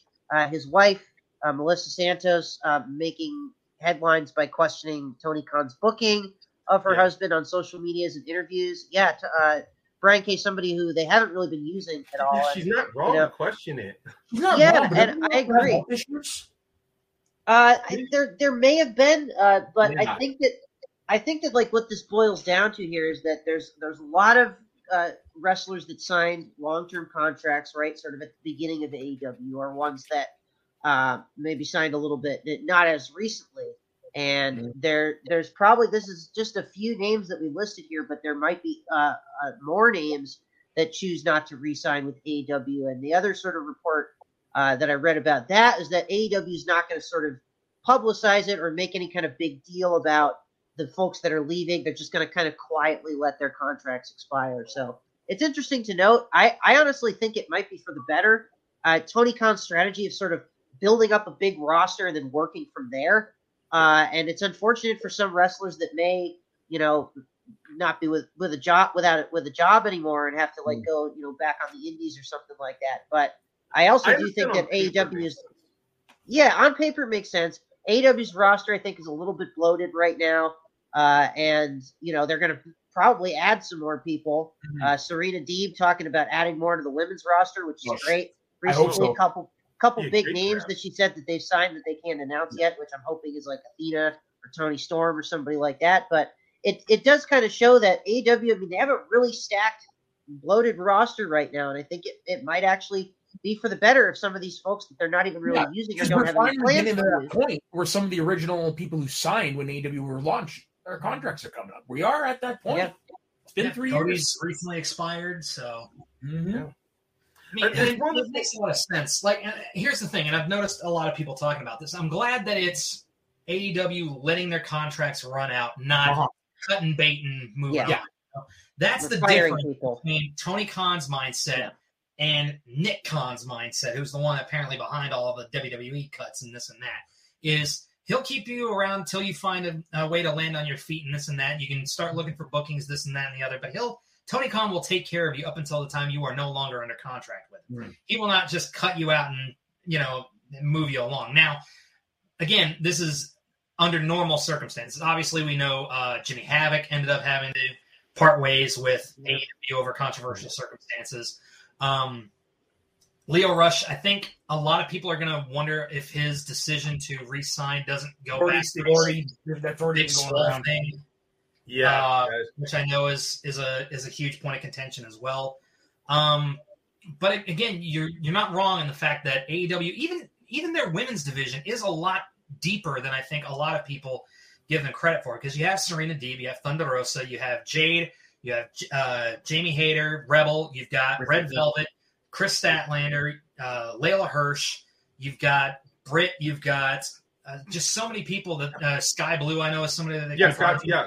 Even Thunder Rosa, she brings some of the wrestlers part for promotion in to help with like en- enhancement talent. Like Kylan King, she is she, Mhm. even though she's on and off most of the time when you mostly see her on dark, but she's one of those wrestlers you do see through association with Mission Pro Wrestling and AEW where she's actually improving to where during the quarantine she was one of those wrestlers helping with some of the women's matches and even in the crowd. Yeah. So But even then, you've got Penelope Ford, you've got uh, the Allen. bunny, you've got Yeah, the bunny. um, Kris Statlander. Jay. Yeah. Yeah. I would say I mentioned Statlander, I think, but Yeah. Anna Jay, Tay Conti. You've got a Yeah. really deep women's roster, deeper than WWE's at this point. For sure. on the roster. The only thing WWE has on them is the more seasoned wrestlers, but yeah, definitely I'd give Yeah. AEW the nod for deep. But the deepest. fact of the matter is, is that you know it's not so much how many people you've got, and this is you know something that WWE is starting to figure out now. It's how Mm. well you use them. And I think categorically, people will agree AEW uses their talent Agreed. way more effectively Yeah. than WWE does. and they use the majority of them too. Yeah, it's and not I mean, like, it's they just focus on one guy. There's a lot of people that you can see get a push uh, at, at any time. Yeah, and they're, You they're and they're using all four shows. Like if you look, a lot of the like FTR and like a lot of the big names will Computer in Dark and Ele- Elevation, just like they used to back in the day, where you'd see the stars work against the less people to get the you know the the reps in and to improve your ranking stuff like that. So I like Yeah. that they're using all And- four shows to build their product. and also the records thing. Like uh, during the start of their first year, they were so focused on records to where people were Mhm. annoyed by it. And then you see they they ease back up on it, but they still remind people of records. It's Mhm. that's why I like when they release the rankings, the top five people there, because once a few, let's say right now, Hangman Page, for an example, he's done with the feud. Who's on the top five who you can potentially see him feuding with? Same with right now for the women's, like um, just uh, with um, Britt Baker as champ. Who are the women in the top five? Can you see her challenge for the title? Can see challenge her for the title at Revolution Thunder Rosa. on a Yeah. rampage? Yeah. That's I'm that's, just- that's pay per view right there. Yeah. Yeah. Uh, but yeah, no, I mean it's it's it's great. I think it's AW's done really well with, with their booking and everything, and, you know, it just with us the roster they si- of the size that they have, you're gonna just have a few guys that they're just not gonna use and that are gonna have to part ways with. But that's just the nature of the business, you know. There's not there's not a, not really any avoiding that uh, in any Yeah, wrestling company. and, there's I mean, always the gonna be people that sign pretty and then don't sign. Yeah, you may if you may Yeah. not be with AEW anymore, but you can still make a damn solid good living working for like GCW or Yep. Pro Wrestling Impact. Guerrilla Way or Impact. But I do, I do think Impact is getting making a lot of good use of Yeah. the wrestling. Again, a lot of We've been talking about this on the show. They've been crushing it recently. Like you say, They really Impact is good, and you get a weird look from some wrestling fans, but they've been doing really, really good stuff uh, over the last few months. Yeah, it's been fairly solid, and I think I think this is actually a good point to where to talk about how the business has evolved from where it was because you think about it nowadays. I think especially like with not necessarily with WWE or anything like that, but especially with AEW, you get the feeling that people can ask for time off without being worried about losing their spot. You know, that was that was a big thing, which I know contributed, I think, a lot to Eddie A. Guerrero's substance abuse problems. I think it probably had to deal with a lot of other wrestlers who've had substance abuse Well, problems. it goes all the way back to the 80s. Ricky the Dragon Steamboat won the Intercontinental title. He asked for time off to go uh, be with his wife when she about to deliver his firstborn son. Nope, they uh, didn't want to allow it, so he had to drop the title. Exactly. So, and I think again nowadays, especially we look at a situation that just recently happened, um, and I know we're going to get into it here in a little bit with Mox. You know, he was Mm. able to go take time off, get himself healthy, and now he's back and he's kill he's still killing it, and he's not being treated any differently than he was when he left. Right. Yeah, he's still in that same position on the card. Of course. Uh, and yeah, yeah, this is definitely a good time that we can sort of get in and talk about it here. But, you know, we had AEW kick off this week uh, with this big return for Jon Moxley. Uh, and he comes out and he cuts this, this fiery promo. And uh, After it- it- telling an audience first- member to go for F himself. again. yes, we had an And F which bomb was well dropped on. which was well said of Mox, especially Uh, Absolutely. when I rewatched it. I got that unedited version of Yeah. it, and I heard that comment. So I'm like, yeah, Yeah. I heard it. it I. Well, yeah, good on him. Same, yeah, I, I same. I, I had to go back and hear what the person actually said, but it, they heckled them to the, something to the effect of "Get this drunk. Yeah, that's what it was. Yeah, It was the just drunk, yeah, drunk, Drunk and trash beat the shit ass out of here. her. yeah. Like- so You were willing to spend money to go to a wrestling show and say that? I Just get thrown out in the first him. five minutes. Yeah, like I It's mean, the seriously, same- go outside, take a breath, unclench, relax. But no, but it's the same last year where we had those fans that were throwing uh, degrading insults at Anthony Bowens and Nyla Rose. Those Yeah, homophobic I, insults. I, at I didn't know about the Bowen one, but I definitely saw the Nyla Rose one. I was like, Like that- everybody saw it. Yeah, oh, Bowen, yeah. he replaced. He actually shared that on his Twitter in one of his teams matches, and it unfortunately it, you could. It unfortunately it was on TNT. You you would not have caught it at first. It was like, wait, what was that? He replays it on his Twitter, and of course when he's wrestling, uh, of course some some guy out there yells effing f word at Bowens. Oh, To des- yeah, to describe somebody of a homosexual, you know, oh, orientation. jeez. So you're Yeah. gonna tell a guy that looks like that those words? Yep. You got a set. Like, can you imagine if you said that to Mhm. your wife? The guy would have twisted you in a pretzel. Of course, Oh, said yeah, that thing right. while he's working. I he feel would yell that when he boat. was there- of course, you have no stones because you're yelling at someone who's in the ring, knowing that they're never going to come near you through that barricade unless you're one of those fans who don't want to jump the barricade and attack these wrestlers. Which, in all honesty, these wrestlers, even when they are attacked, they do their best to make sure you're not hurt and let security take them out. Well, not most always. of the time. I- Most of the time. Most of the time. I think the lesson here, everybody, is is uh, don't be a scumbag and don't harass the wrestlers. Yeah. And Yeah. somebody Think about it that way. think about it this way: Yeah. these guys are trained how not to hurt you, which means they're There trained to go. hurt well. Think about that for a second. And, and look, uh, another thing to not be is to not be a bully. And I think this is a good segue to something that Ryan wanted Oh. to talk about here. But after this Mox promo, we got these fucking comments from from one bully Ray who uh, Boy. it's funny. I, I I would like to talk to Mike Sempervive about this at some point too, because like shit, we had him on the show and he he admitted to us here live on the air that uh, him and Bully do not get along whatsoever. They do not like each other, and No. and I you know uh, from everything I hear, I, I I'm starting to think that I wouldn't particularly like Bully either if I knew him or or, or you know so worked around. And he just he makes these these kinds of comments that that just they don't sit well with me. And and this is this was one of them here talking about how Moxley uh, owes his fans an apology after.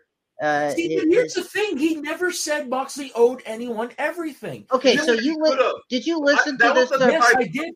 And Okay, I so like literally, I you listen. You listened to this uh, this episode of Yeah, and I also read the I also So- read the written transcripts. He says he literally said he had no problem with anything Moxley. said. All he said, the only thing he would have done or he would have liked to see was an apology. He never said Moxley owed anybody anything.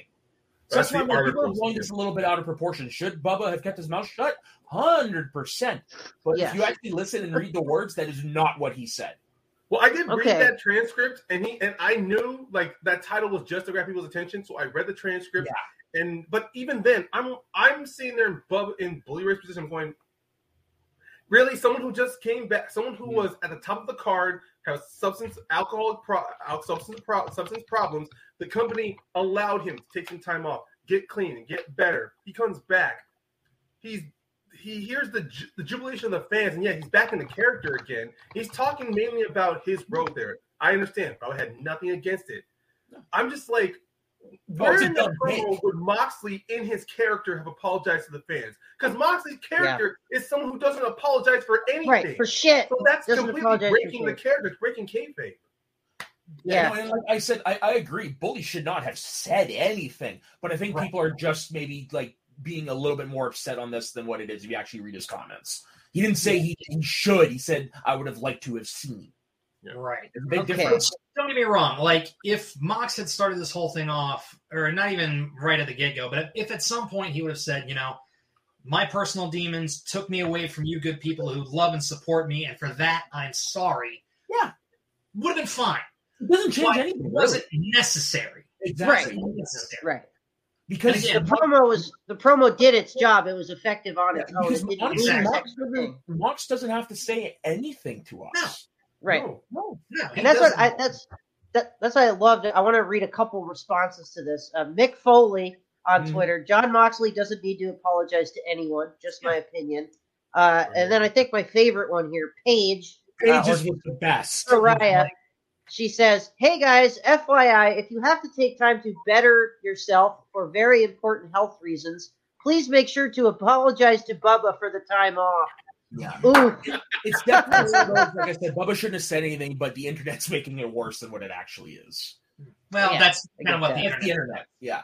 But, that but is yeah, the, but- the internet. Yeah, that's why I, I don't pay attention to the internet's response. I only pay attention to the people within. That's why I like to see reading Mick Foley, Renee, and uh, Paige's tweets because I'm Yeah. like they're not they're not dragging him under the they're not dragging him through the mud. They're just saying you should Be have better. said Yeah. Be better.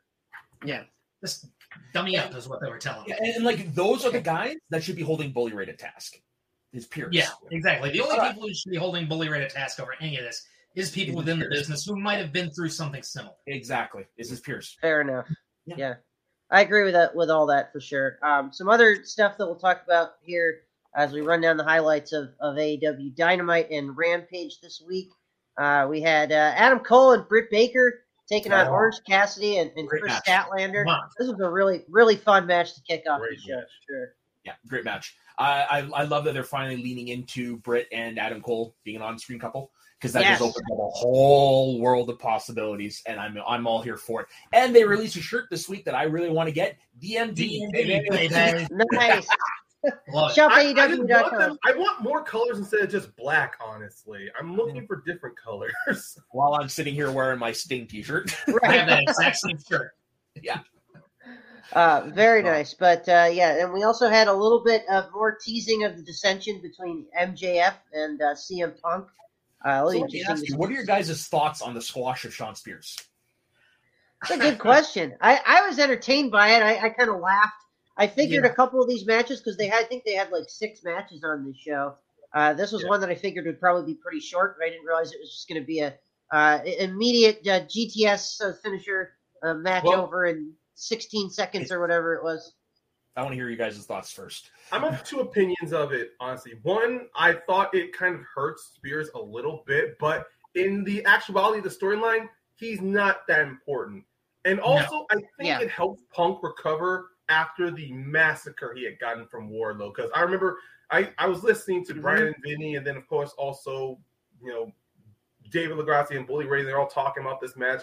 They're all saying how it's to, how it kind of puts Punk under, like, Wardlow kind of surpassed him a little bit. I'm like, what were you talking about? Like, I don't know if they were understanding the story. That's why for me, it had to be in this. For me, my expectation for this match was Punk had to almost brutalize Shawn Spears to send a message to MJF, or Yeah. you know, uh, be the be the sly veteran, play mind games. So I was okay with the quick Mhm. uh, using the tie up and then into a GTS. It works because MJF. I love that. I loved hearing his response. He was like, "Wait, wait, what? What?" it got me there. So Sometimes you need matches like this. That's kind of, Yeah, like what about you squash think, Dan? matches, squashes when done effectively Like tell a great story, and that's the thing. Like for the early part of his career, Wardlow should have been on a tear, just squashing Mm-hmm. people left and right, and he was up until he hit Cody. But even then, he kept going with that. You know, Brian Cage when he first comes in wrecks everybody. That's the way, and that's the thing is like we don't need these long drawn out matches all the time. It's great to know that these guys have the quality or the the conditioning in order to put on that quality of a match, but it's not necessary 100% of the time. And all I will say, I mean, to put away Shawn Spears with just one GTS, I mean, that GTS had a rate at a perfect 10. Oh, Ah, I had to. I had to. I'm, I'm of the mind. I actually like this. Now, here's here's why I, I like this because, like you said earlier, Shawn Spears really isn't a big player in the in this, but he is also part of a side storyline, and that is the ascension of Wardlow. All this while forwarding Punk and MJF is also building up Wardlow because now you can Yes. go around and say this guy with only two years experience took me to the limit. Whereas you, who says you are a great wrestler and have been around for 20 years, I beat you in 10 seconds. So not Yeah. only does that, it also shows uh, CM Punk is bull- bulldozing his way through the pinnacle to get to, to um, MJF. Now you've got the Adam, uh, the added thing of "I got your scarf." It's just, it's all, it's just great storytelling all across the board. And because you know, not only are you gonna get the payoff with MJF and Punk, you're finally gonna see Wardlow break away, and you're gonna see him turn on Shawn Spears as well. Because Shawn Spears, that's his role. I think he's the, the he's the lackey. He's Yeah. he's the lackey of this whole He's thing. a stooge. Yeah, It's he's just- kind of like the um, he's like the he's the subordinate under the boss to where he can handle his own, but once you put a real fighter against him, he goes down. You know, Basically, not he to becomes Michael Shawn Spears, but Nakazawa storyline- or Brandon Cutler. Yeah, and, Yes, and all this yes. old school story, all old school storytelling. And I mean, look at last week at the end of the Wardlow match. Punk did a pull to Bret Hart and and made Wardlow look like a million bucks. Yep. Say, not, he rolled him up, sure, he got the win, but he did not get up and, and Yeah. just walk away. But, like, but what I he- mean is he pulled the Bret Hart is he literally took a Bret Hart finish with Diesel and brought it Yeah. back, and it, it, it shows that those things work. Yeah. Yeah. definitely. I think this story's been really great. It's been booked really well. Uh, long term, you know, it's been a slow, slow burn, but uh, man, I can't wait for that pop when when Wardlow does finally turn uh, the It's- it's so Uh, this guy's going to be a massive Storyline I'm most invested in in, in, in, in AEW, and it's hasn't let me down yet. Yeah, even Yeah. at the first, even at all in, like all out, they te- they showed a package of Wardlow really setting them up. So it shows mm-hmm. that AW did not that package that traces all the way back to all out. The first all out was not just a little setup. It that was Yeah. part of a long plan, and that it's just Wardlow's one of those wrestlers when AW builds a story, and you see the payoff coming, you're like, it works there. Because Mhm. I'll say one thing when we talk about Rampage, there is a certain wrestler whose story I'm just not into the way they're booked, but I'm looking to see when the payoff is coming, and I'll address that later. Yeah, we'll we'll, we'll get there. I, I did want to talk about this Cody thing because this Okay, this is like there, I was going to say, okay. does this um, Wardlow does this not kind of remind you of Batista in early 2005? I little bit. say, yeah, it, Good does, it was comparison, yeah. very Batista, you know, Very 2005. Batista Triple H-ish, yeah. Maybe, Yeah. maybe even just a shade of uh, Diesel and Shawn, you know, Yeah. back in the day as well. Definitely. Um, well, I want to talk about this Cody thing because this has also been very uh, like back and forth with some of the fans. Uh, I I still don't really know what's doing here with Cody and where it's going. Some people I think feel like they haven't figured out, um, but I, I don't know this this this promo.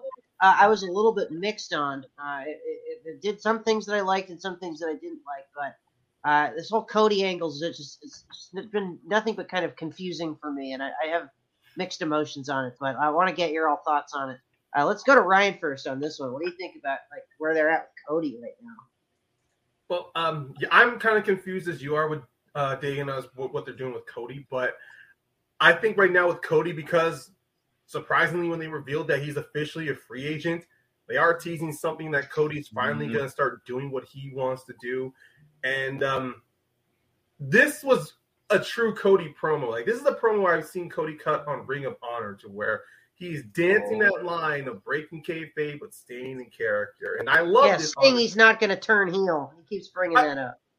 I know. I, I it, it was it, it didn't shock me the first time he te- when he did a promo like that about turning heel, and it doesn't surprise me how he keeps teasing it over and over again. He knows the people they don't like his character, so he's doing everything he can to make them so annoyed with him. To when he does turn heel, he'll have every promo he cuts is going to be one hundred percent factual on the audience to where, oh, you like me now because I'm an asshole. But when I'm trying to be a good, but when I'm trying to be nice and be favorable to all of you, you throw crap at me. And it's gonna make whenever he turns it plays faces, it's gonna make whoever he faces like in it. I'm sorry. It, I'm trying to say is whenever he's a heel, whenever he cuts a promo against a face, it's gonna hit even harder hmm. because he's gonna be. I was in your shoes. I played to these people for years, started a company for these people, and they treat me as if I am the se- like, like I'm second fiddle. And I and I like that because that's one thing I took from this promo. No matter what's going to happen between him and Sammy at Beach Break, Cody he's going to start running like a, he's going to light a fire uh, against the AEW fans, For sure. and it's going to be where the fans are going to be split again, whether they they don't know if they're going to like it or they're going to hate it. Yeah, It's just like his dad was a great babyface. Cody's got it in him to be a great heel. Oh, yeah. true. yeah, yeah. And he's does. shown that in this Ring of Honor days as well. And like, Ring of Honor and New Japan. yeah, Yeah, And I mean, like for this promo, like for a moment, I was like, "Is he turning heel?" Like I thought for a split second they were going to pull the trigger on this. every but- time he's on screen, I think that. But, But, but thi- but this, split this one second. in particular, because the way he was doing the promo at the beginning, it was coming off like he was getting like, you know what? I did all this and screw you guys. Like that's how it was coming off to me. So I was like, Yeah. are they going to do it? And here's the thing, because I'm curious about this, and I know, like, obviously, it's got a lot of people talking. Like, when are they going to finally pull the trigger? What is going to be the thing that makes Cody actually abandon this Mm. whole "I'm never going to turn heel" thing? Yeah, the Nightmare Family and all that stuff. And part of me thinks because he brought this individual up in this promo, I'm thinking it's going to happen against CM Punk at some point. Would make sense. Mm, And I'm thinking it depends. It depends on when they decide to do Punk versus MJF, because let's say, for example, they do Punk versus MJF on Dynamite, because we do have a decent amount of time between now and Revolution. We have we have over a month between now and Revolution. Revolution isn't until the beginning of March, Mm. so it seems a little long winded to go that way. I'd say do Punk versus uh, MJF on a special Dynamite or something. Put Probably that Punk- Chicago. That we got Yeah. Chicago coming up. In a If it of doesn't happen in. Chicago, it's on the pay per view. Yeah. Exactly. Agreed. But here's the thing. Once that's done, put Punk in the face of the Revolution ladder match. Have oh. see have Cody cost Punk that match. You want and have him cut. You were the face of a revolution that went nowhere. I'm the face of a revolution that has actually done something and actually mattered. So why are these people cheering you and not me? I Yep. like that. I like that. That's cool. That's a cool angle. I, I hope they go that route. It wasn't you that did the Schmoedown leaks, was it? No, no, that was not me. I swear. The, the FCL was canceled, everybody. Sorry. Yeah, yeah, no kidding. I like that. I think that would make a good story. And honestly, I could see them going there. I really could. I, honestly, it's a built-in story by again just that inclusion of him mentioning Punk up there cutting a promo, starting a revolution of a kind, and him actually taking the ball and running with it. Mm. Even when Punk did, when Punk took his ball and went home, I became the face of that revolution you tried to start. Yeah, I'm he, the one who put the work in. everything he said was 100% true. Like, I was not disagreeing Yeah. with him on anything. Exactly, Yeah. but that, and Yeah, that's, that's the why thing. I It's, that's it's, why I it's think- a ready-made storyline that will not only, you know, elevate Cody as a heel, but also bring out the best in this new revitalized CM Punk. And this is why I think they're going to do it because they're not. WWE. Bingo. It's also a Yeah. great way to still hold Punk off from challenging for the world title. Yeah. Still give him these great feuds because so far when Punk came back, everyone kept questioning what's going on with his booking. And I'm like, Punk, he's wrestling who he wants to wrestle. He's going to Yeah. wrestle the stories he's going to do. And it also ties into one of my favorite matches of this of, of, of last week's Dynamite, which was Sting and Darby Allin against the Acclaimed. And of course, tying into what after the show, Sting he was thankful because he got to write the story he wanted to tell. Because mm-hmm. I didn't even know that I, of course, I was focusing on the show, didn't think of the historical significance, knowing that that was the same arena, the same city where he wrestled Hogan at Starcade '97. Mm-hmm. Yep. And I'm just like, once all that finally hit me, I'm going, holy shit. Not only does AEW allow the wrestlers to get to tell their stories, but they really are letting their wrestlers gain to uh, finally have their moments in Yep. certain towns or certain moments for wrestling events from their past that was robbed robbed of them. And Mhm. as, Yeah. as a big Sting fan, just like you are, Soda, looking at Sting's career during his big, huge baby face run against the NWO and watching that Starcade 97 match, seeing how it had to cripple him. He built himself back, but it Yeah. was but just like the screw job for Shawn Michaels, it was uh it was a weight that he had to carry with him throughout his entire career. Yeah. And I like how this was the moment he got to at least heal the wounds from that match. So, uh, spoilers this is my match and moment of the week. Nice. Okay. And So I Yeah, this- my thoughts this- on it a little later. This was great. This uh, was a really, really uh, awesome main event. I thought uh, this Dynamite uh, overall was like because there's a, a few stuff I kind of skipped over here that wasn't like really worth talking about. Yeah. Um, uh, including a, a match that was way too long, that in my opinion, between Frankie Kazarian and uh, uh, Lance Archer. But yeah, Um, but uh, on the on the other side of things, this was a really good main event, and I, I do want to piggyback on what Soda was saying there. That I, I do think that they are uh, treating Sting the the best that they absolutely possibly could here in AEW. Yeah, They're They're, they're taking because because he's he's 62 years old. There's Yeah. not a lot of stuff he can do, so they're taking what he can do, and and and it's like the old ECW model. You take what you can do and you put that at the forefront. And luckily, everything that still Sting still can do is stuff we've loved Sting doing for years. yeah, yeah. And and the pairing of him and Darby Allin was just so Makes sense. and it's like the, the best way to to sort of pass that torch on, Sure. if you would, because like you, you see that dive that Sting did here through the table, and it looked like uh, Graham And my, Grandpa waking my up from a nap uh, a- That's- a- after that. Like, he was admit. wiped out by the end of this match. You can tell. When I really when I first saw him make that dive, I was scared shit. yeah, So But I- they caught him. They protected him. He, I'm gonna say, he took as about a soft. I won't say soft, but about as safe of a bump Mm-hmm. through that table as he possibly Yes. could have, and he looked and you don't care because it's Sting just jumped off a stage to put somebody through a table at 60 years Exactly. right? And yeah, it's it's amazing. So I, I was watching an old Sting match this past week. It was Sting Vader strap match, uh, SuperBrawl. And I saw Sting do one of his splashes off the top. And I'm like, God, I forgot he used to do that. I wish I could see him do it again. Flash forward to Wednesday, and I see him do it off the stage. I'm like, okay. he did it again, but he's now 63 years old. So God. Like, kudos, Sting, because you thought his career was over when he broke his neck. yeah, yeah. I'm I, I didn't in a, you a million years think I him would yelling see Sting. "suck at Seth Rollins" as he jumped. Yeah, like he's sitting there and he's got uh, who is it, Bowen in the sharpshooter? Yeah. No, he had Yeah, Caster in the sharpshooter, yeah. and Bowen super kicked him, and he just. "Ah," and I'm like, sold it. Yeah. "Ah!" you know, it's still Classic Sting. Yeah. Even when he, even when he splashed giving classic through Sting. that, oh my god! Like I, I even love like when you said, yeah, when he got when he got exhausted afterwards, Bowen and Caster did their great job to still be the heel, get him Yeah. in that moment. So when you see Darby just shoot out like a bat out of hell, it worked. Great. the camera position was fantastic too. rest in peace, Meatloaf. Bat out of hell. Absolutely, yes. Rest in peace to Meatloaf. Yeah. Dude, I'll put it this way. We know, and again, this is kind of tying into the releases and everything that we were talking about with uh, 2K and this and that. We know for a fact that Matt and Jeff Hardy are going to have a match at some point down the line. They, they have a return date set for a team. Could They've said they- imagine- They've said they want to retire in AEW. Ask the I know. But That's what I'm saying. Jeff Well, joins looking that. AEW. Can you imagine the craziness we could get if you put Darby Allin and Jeff Hardy in a title match, in a ladder match? now. Yeah. Holy sh! I didn't even think of that. That's Are they that's fully insane. insured? Huh?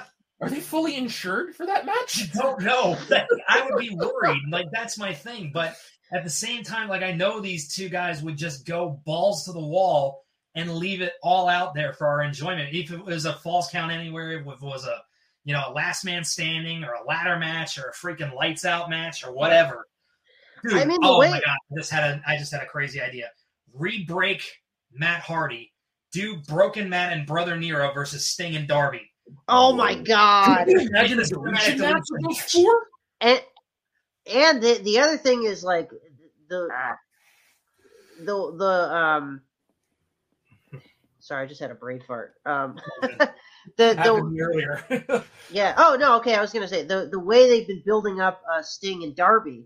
Mm. I honestly wouldn't be surprised if they win the, the tag titles because they're kind could of building them them up. them love to see I don't know if match. eventually, like I don't know if they'll beat Jurassic Express, but I do think But they'll probably beat another heel, like a team that's going to take the belt off. like of FTR, Jurassic. yeah, and Yeah. FT. Let's say Sure, FTR sure. takes the title off of uh, Jurassic Express, and then maybe Sting and Darby beat FTR. But then, yeah, like Sting and Darby versus the Broken Hardys in like a ladder match. You know that as the Hardys retirement match, that would just be nuts. I, Yeah. I, I I would so that's like a to pay that. per view. Yeah, yeah. There, like, like there's so Hopefully, much, and like, hope that people don't die. Yes. like I said, that's the only bright side that I'm able to see with a lot of these WWE releases that came out this last year is like these folks finally have the opportunity to Mhm. really ply their trade and go someplace where they're actually valued. And it's it would be could you imagine if we got uh, Adam Cole and Britt Baker versus John Morrison and Taya Valkyrie? For crying out loud. Oh, yeah, hell yeah. Or Could you or imagine? Again, I, the I, hate, I hate to say that. Killer Kross and Scarlett Bordeaux. I mean, Yes. Oh, make it a make it a three way dance. I don't care. But Yes. um, no comment. but even then, Well, See wait, that let's, let's make it a Yeah. four-way and bring back Matt Cardona with Chelsea Green. there you go. See, Yeah. that's that's a perfect example of what you just said, James. Like, look, I don't know if you caught what Cardona said not that long ago, but he said he used WWE was his developmental, Yeah, and that's a great way to look at it. Like, if all these Exactly. use that mentality, just think how high the ceiling is going to be for them. Because look at what Cardona personally, and this doing. is this is just me fantasy booking like crazy here. If let's say Cesaro were to let his contract run out with WWE to not re-sign again, heaven forbid. But I told Ryan this on a uh, podcast that we, we, we did not too long ago. Could you imagine Hangman Adam Page versus Claudio Castagnoli for the AEW World Title on a Oh, pay per view? I still salivate thinking about it. Like that's the thing is like there is so much untapped potential That's the thing. in that WWE roster that if they were to just you know spread their wings a little bit, there is so much more out there than there has ever been before. Where they have this opportunity. Hell, AEW Joey Janela. I could see just making a full time career shift to GCW at this point, Mhm. and he'd That'd probably be be great. happy with it. And GCW are really putting themselves on the map this weekend Oh, with dude. the Hammerstein Yeah. Ballroom show. They're, So, they're yeah. doing great. And They- tagging it's back got to that Matt Cardona. Matt Cardona talking about uh, doing it in Madison Square Garden someday, but yeah. Well, Matt- Matt Dude. Cardona, honestly, if he hadn't gone to GCW for that Moxley fake out, I would have never heard of GCW. Yeah, that was Not exactly. just that, but a lot of people know about GCW for two reasons. Cardona. One, that. Two, the Dark Side of the Ring bio on Nick Yeah. Gage. That's true. Yeah. Yeah, yeah. Yeah. No, the thing I like about AEW right now, it is literally the place where dream matches can come true. Boom. Which is And Definitely. and not all of them have to be for t- championships. No. most No, matches, they don't. when you get the right story, are big fucking title matches. Omega Danielson was not a title match. Right. No, it was a non-title affair. That was my and it match of the year. I don't see one of us was lucky to be there. I mean, as I said, there might be a little bit of attendance bias there, putting that as my number one match Dude, of the year. But I had a lot of other people I heard. That's a great match. Imagine if, if and when Kenny gets back from his time off, because we know he's had a lot of surgery and he's had to have a few things corrected. Get kick that forbidden door open. Omega and Ospreay. No, dude, we're gonna get something even better first. We're gonna get freaking the Elite versus the Undisputed Era. Freaking hell yeah! Yes. And if if things work better, if the whole thing right now they've had to slow down a little bit on international talent because of the COVID cases and Omicron. Right. But even then, they had teased last year. Well, they they established last year that best friends are part of Chaos. They were teasing Chaos. Really? They brought Chaos members to AEW. Yeah, we had Yeah, Ishii on Dynamite. too. Yeah, they officially did it. Rocky Romero came out with him at one point. The Yeah. Roppongi Vice is Oh, Roppongi Vice was supposed to wrestle on Rampage this week. Unfortunately, uh, though, it's unfortunately, um, uh, Romero. Rocky- I think tested for positive. he did. Yeah. He did. Yeah. So we probably will see that match eventually. But At some with the yeah. way What I was that New, with New Japan and was, what I was trying to say with, I'll, I'll, Yeah. I'm gonna definitely get you back to that thing. What I was trying to say was with the Forbidden Door, there was the potential. With they did not put best friends with Chaos for no reason, just because Rocky Romero Right. was a part of it. And yeah, they brought Ishii in. They They, brought Suzuki in for crying out loud. yeah, Suzuki, yes.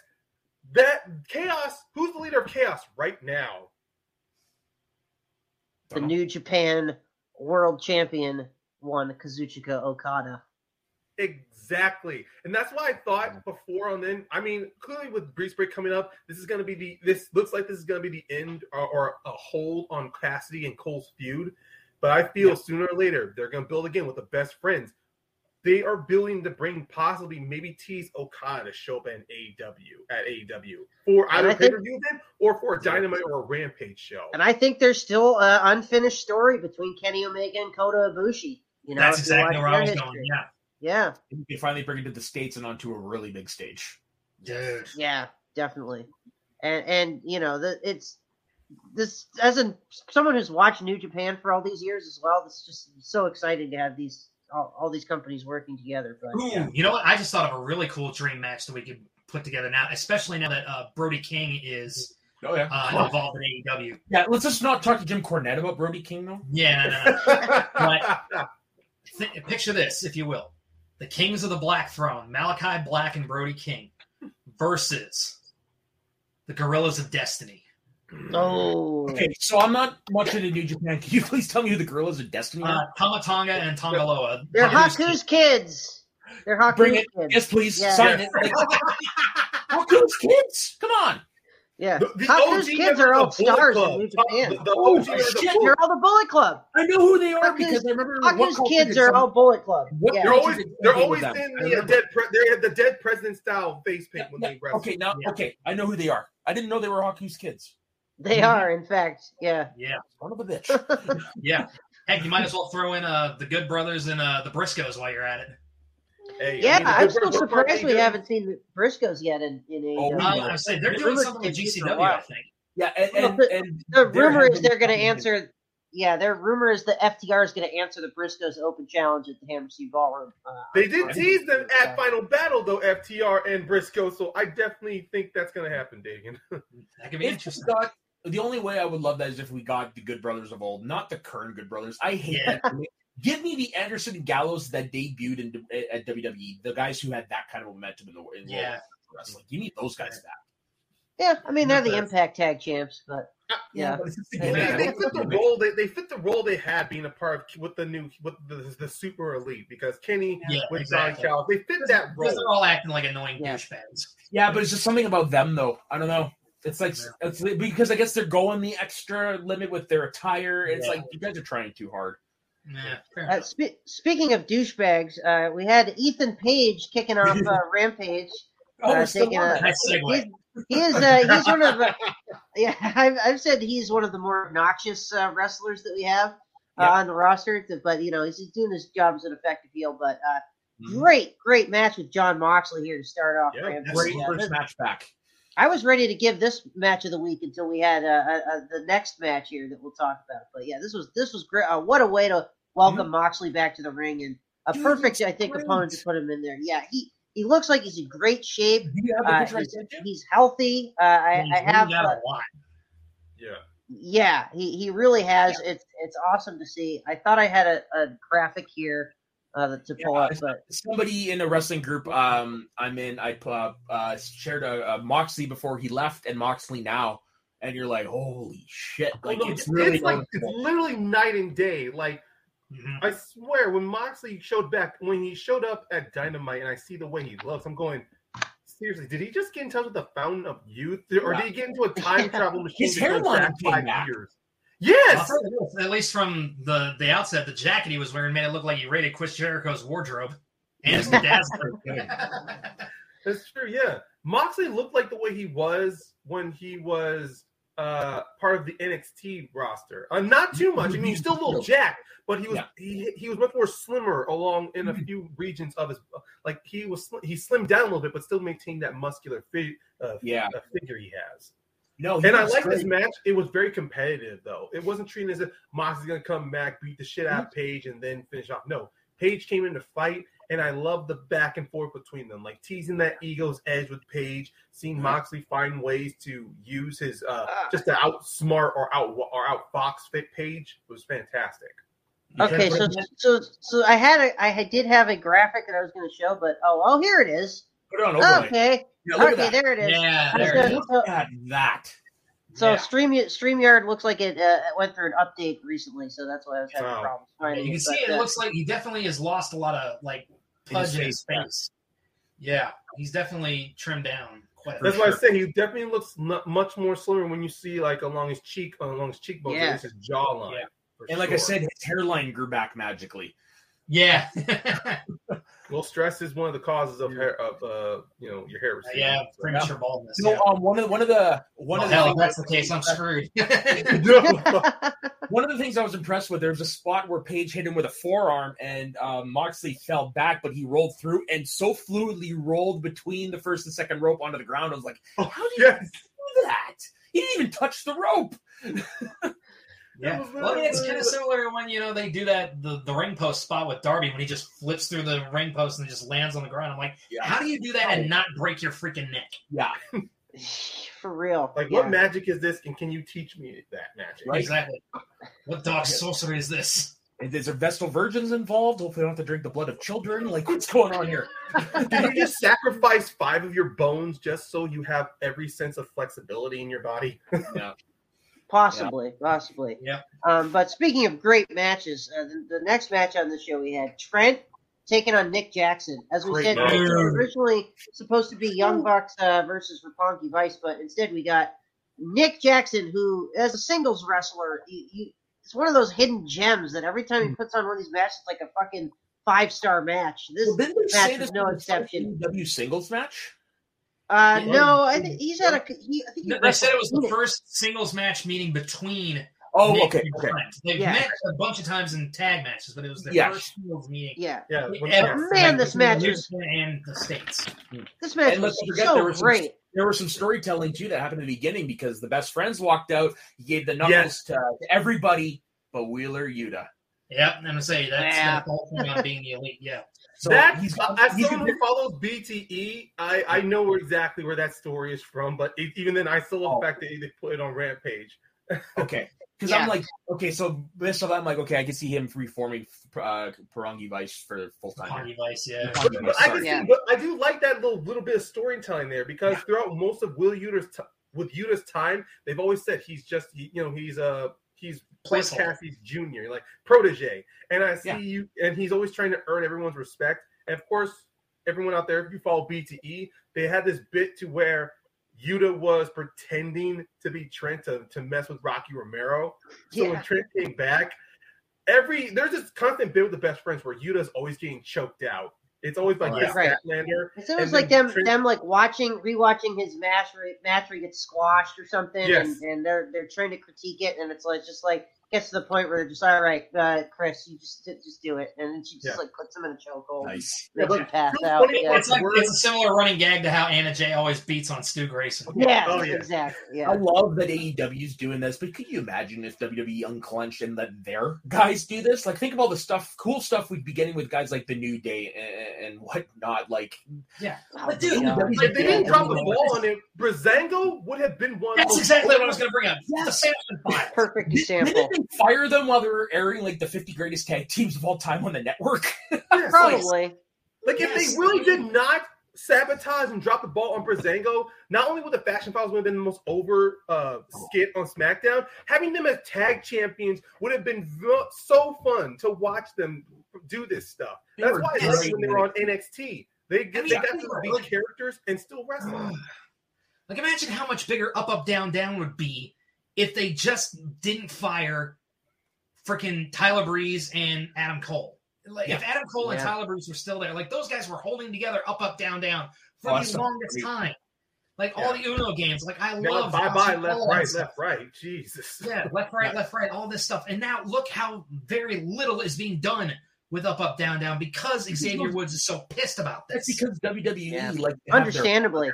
Like they're supposed to be independent contractors, guys, but the, Yeah. you want to do these other things like Twitch to connect with your fan base, maybe bring in some new fans. Like, Like it's free need to marketing. priorities here. Yeah. It's literally Yeah. free marketing. So what if they make a little Yeah. money on the side? You get free publicity, you freaking a-holes. You told them Oh, independent holy contractors yourselves. Define the fucking term then if that's a, if you want to own everything or change Oh, it. I don't. I, I hate to interrupt here, but I was just like just going across, just trying to find some stuff on Up Down Down, or at least on David Woods being part G four, and I came across Inside the Ropes just Twitter, and they just did this little. They announced their winner of the Most Improved Wrestler of 2021, Tay Conti. Yeah. It's true. Nice. It's a good pick. Yeah. She's been great. Yeah. As a, like an actual improved uh, Oh. wrestling, like in ring, I would say for sure. I would Yeah. put her Her towards the top of the list. In terms Her of like a wrestler, great. In terms of like a wrestler who had a comeback year, I mean, it's Matt Cardona. I mean, Yeah. Of course. there's Yeah, no Just a no complete argument there. reinvention. Matt Cardona Yeah. is is giving MJF a run for his money is my favorite right now. Yeah. yeah. And if we were to have a, an award for greatest new wrestling star, Hook is my Yeah. guy. Dude. This fucking Like, kid like Buddy is Dustin doesn't such quite get him. star. My God, here he is destroying Serpentico on this uh, on this rampage, which really should have been the main event. Like he didn't even let the Uh, Pinnacle this take is- the streamers out of his hands, and he Yeah. just destroys him. God, I love this kid so much. He's just so over already. I mean, this was like, I mean, he just gets more and more. The crowd seems like builds and builds every time he goes out there, and like this is just. It, they were in a smaller building for these shows. It's like 3,500 seat arena uh, in Washington D.C.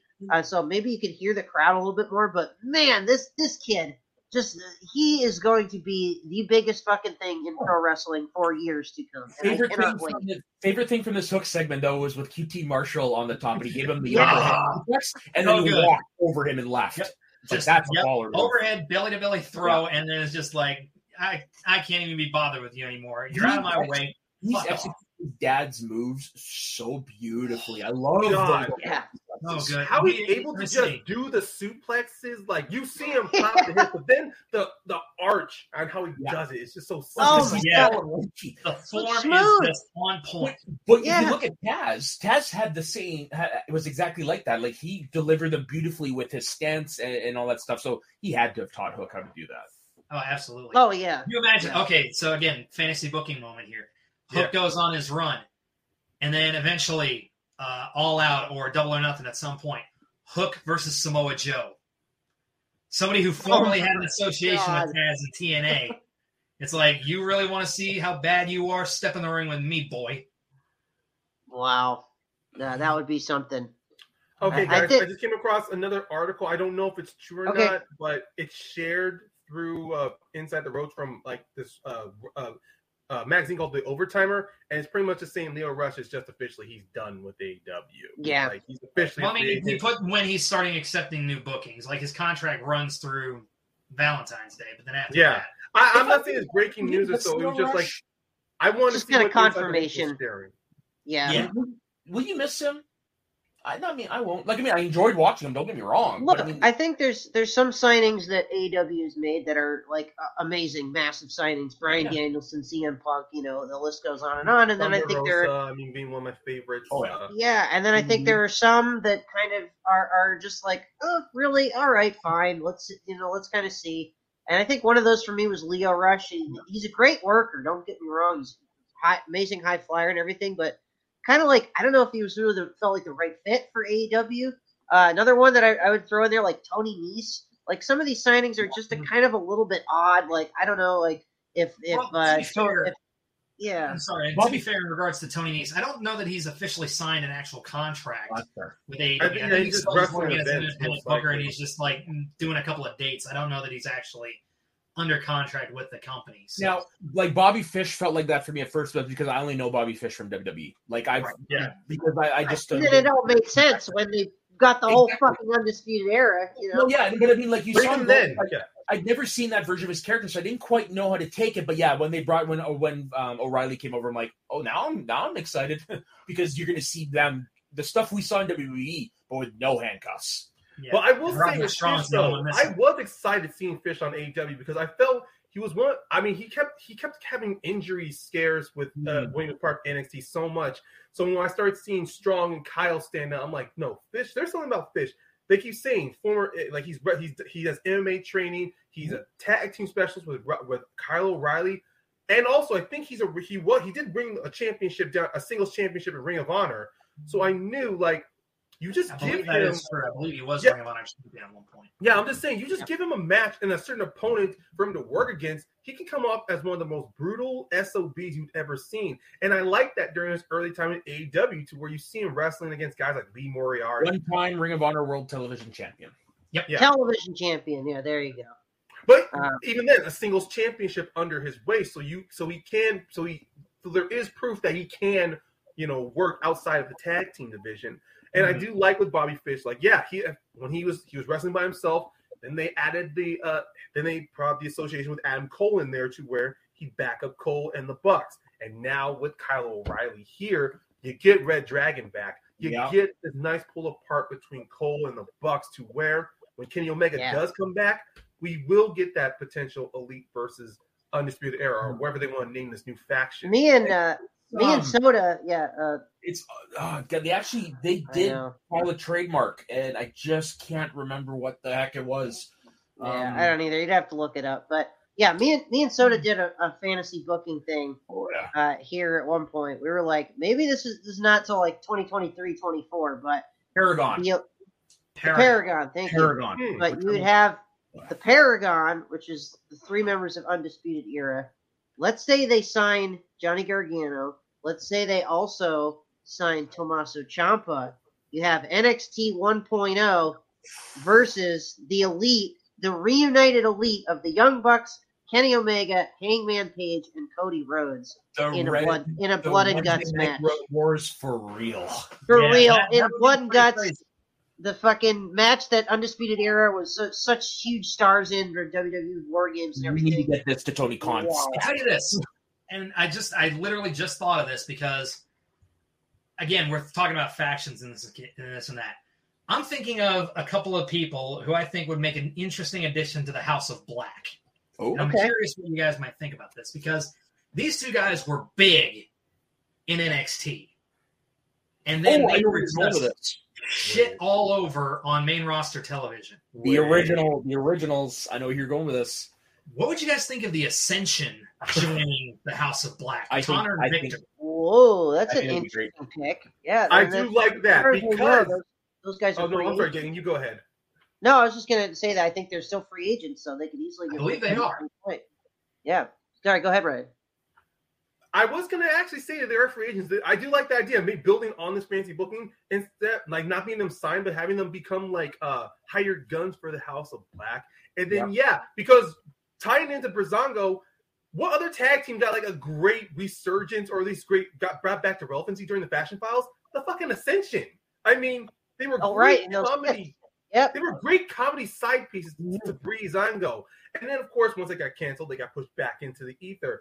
Having them come back and then giving them the opportunity after a couple of squashes then they can just unload, take their Mhm. shots at WWE and how they were one of the top. They were the top of the food chain, and then all of a sudden, a couple of old timers. And then they get a couple of old timers to call them boring or they're useless. They make us bully senior citizens instead of dominate wrestlers like they should have been doing. Mm-hmm. I mean, I would love to love to see them in some of those BTE uh, Oh, skits as well. Oh yeah, that would be fun. But Yeah, no, like that's I just- perfect. I, I can almost picture it. I can almost picture it like have AEW bring in Ricky Morton and Robert Gibson, the Rock and Roll Express again, like they did before. Have those guys debut and have them absolutely lay those 2 Mhm. out, and have them say, "Hey, we just beat up a couple of old timers. Is it funny yet? Mhm. Are you having fun yet?" And then just let them really just lay into everybody. We had we had a comment about that earlier that I meant to pull up. Uh, Vermont Mike saying uh, FTR has to get passed through the Rock and Roll Express tonight. Yes, we are getting that match. Oh. I think that's Northeast Wrestling that's happened. There's a few indie shows. I going on. love that that FTR I is saying um, I the met uh, Ricky Morton and Robert were actually on the last uh, Jericho cruise as well. Nice. Uh, That's what I want to talk to you is Ricky Morton and has- ask Dude, him how the, how the hell are you still wrestling like that? Dude, I met him. I met him at that fanboy uh, Comic Con thing here in Yeah. uh, here in Tennessee, and because he's got a, a school of I think about an hour and a half or so Yeah. up the road or something like that, and he just super cool. Sat and just chatted with me a little bit. Put his Hall of Fame ring on me as I took a picture with him. Super cool dude. That's dope. nice. awesome Nice. I've been How- going back and revisiting a lot of Rock and Roll Express and Midnight Express stuff Dude, lately, and I'm really, so really good. enjoying it. Yeah, that's they're why it makes- legends. that's why it makes sense for FTR because I love how they're they're kind of like the spiritual successor to the Midnight Express. If I'm being honest, Right down to the entrance music. Yeah. Oh yeah, right down to the entrance music. I love that they embraced it. hmm Yeah, for sure. Um, all right, last couple things to talk about here. We had our main event on Rampage. It was Jade Cargill uh, versus Anna Jay, which uh, I think a lot of people were worried about going in. They thought it was going to be uh, bad and that these two ladies are green. And I thought this was actually not a bad match. A couple spots that were a little rough, but you know you kind of expect that with two ladies who don't have you know maybe as much experience. But um, yeah, I thought this was a fine uh, main event, and I, I it's great to see Jade get more of these kinds of kinds of matches under her belt because it just adds your experience and and everything. So um, yeah, good way to think close out uh, Rampage, and you know I'll, I'll I'll let you guys chime in on any thoughts you have, but I I was thinking a good way uh, to to to maybe beat Jade Cargill is to bring in somebody like Toni Storm. I Yeah. feel like so, Toni Storm could be the one to eventually uh, beat her for that belt, but I like have giving her a run, like a nice solid undefeated run. Here. I just love the Go bit where Soda. him, her and John Silver were going. Yeah. I'm Oh, so good. Johnny Hungee. Oh, that was So good. I- I am Muscle a off. huge John Silver man.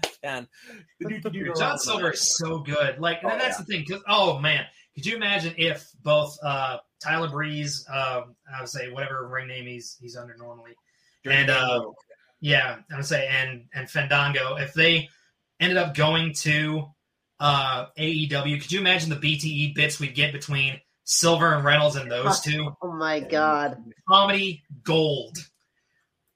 But no, I think. I, I agree. Like I, you're right. There were a couple of points in this match where it was just like yeah, a little clunky here and there. But you know, Jay, I I know a lot of people weren't looking forward to Jade being given the TBS championship. Personally, I didn't have an issue with it because obviously Agreed. we know she's in this for the long haul. We knew they were setting her up for big things when they put her with Shaq to go against Cody and Red Velvet in the beginning.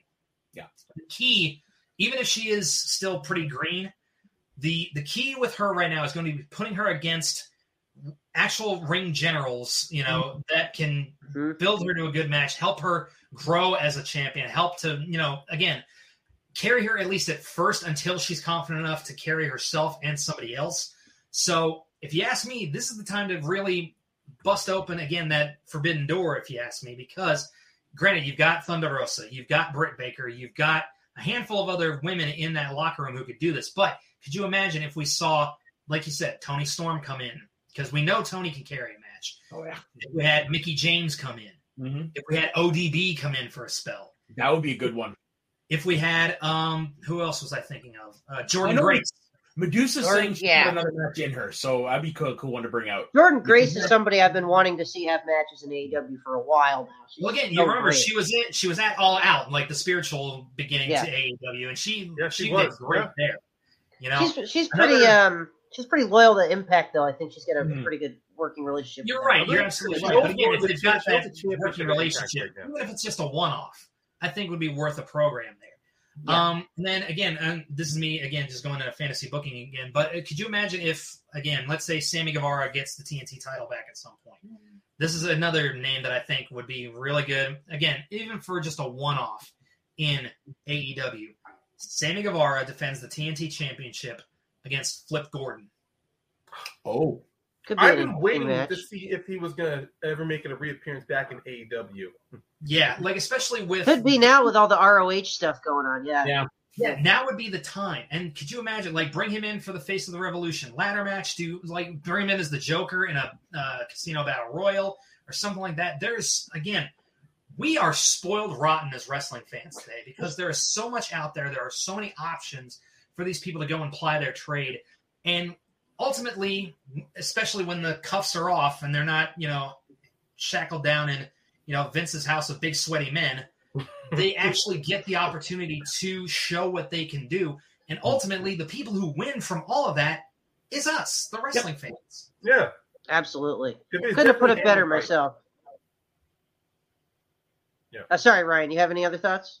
No, I was gonna say if it was handled right, then yeah, something like bringing in some ROH talent could definitely. Uh, I won't. It, it will bring like a good boost of morale. I think honestly to some of the AEW wrestlers because even last year during Bring, their uh, let's say, bring the Kingdom in for a cup of coffee against like Jurassic Express or the Elite or something like that. well, actually, I want to to get Jeff Cobb to come back for a couple of show appearances like they did Hey. last. No, I, I Um, want to because we're talking about Ring of Honor going to AEW, or whatever. We have you, you uh, probably have heard the rumors about people going through the forbidden door and being in the Royal Rumble. Could you see any Ring of Honor guys being in there as a one-off? Um, I mean, Maybe. Yeah. maybe I could see maybe I don't know. uh. Maria and Mike Kanellis in there for a one-off. Maybe Mm. I mean, again, I don't know just for about those two. Again for for nothing more than a payday. I don't think they'd do it for if there was any if it was a They're one and done, just one time payday maybe. But you're right, long term I don't think so. No. I would have Um, said somebody like PCO, but I know he just signed with Impact. So Yeah, Yeah. don't know. There might be no. somebody from Impact that Gresham, shows up maybe? in there. Gresham maybe. Um, Uh, maybe Charlie Haas though, because I yeah, mean, Haas, yeah, Oh, being a oh, WWE legend, he Charlie? Haas. Yeah, Did he he just get injured? That's a good. Uh, he he No, I think he's gonna have a match against uh, Josh Alexander. Teased in Impact. Okay, you, we, this we're gonna. This is a good segue though because we're gonna talk about our match and moment of the week. And one of my Actually- honorable mentions Yeah. was Charlie Haas versus Josh Alexander that aired on this week's episode of Impact. I think the injury might have happened later. It was edited out or something, but Okay, Yeah. because I yeah, I didn't know what think it'd happened. be too the- serious. Yeah, I don't think it was serious enough that he was going to be out for too long. That's But good. yeah, we talked about it a little bit last week. Sorry, Yeah, what got, injury. When it comes to hearing that injury, like with Charles Haas, seeing that promo he had against Alexander, it's kind of like leaves a bad taste in my mouth hearing that. Seeing how good that match was. Mhm. That match was great. Yeah, uh, Mm. it- I, I guess guess you guys watched Impact as well this week, but uh, yeah, we did have that in the in the main event. That match was really good. It was like, as I said, my honorable mention for match of the week. Two great technical wrestlers, those two.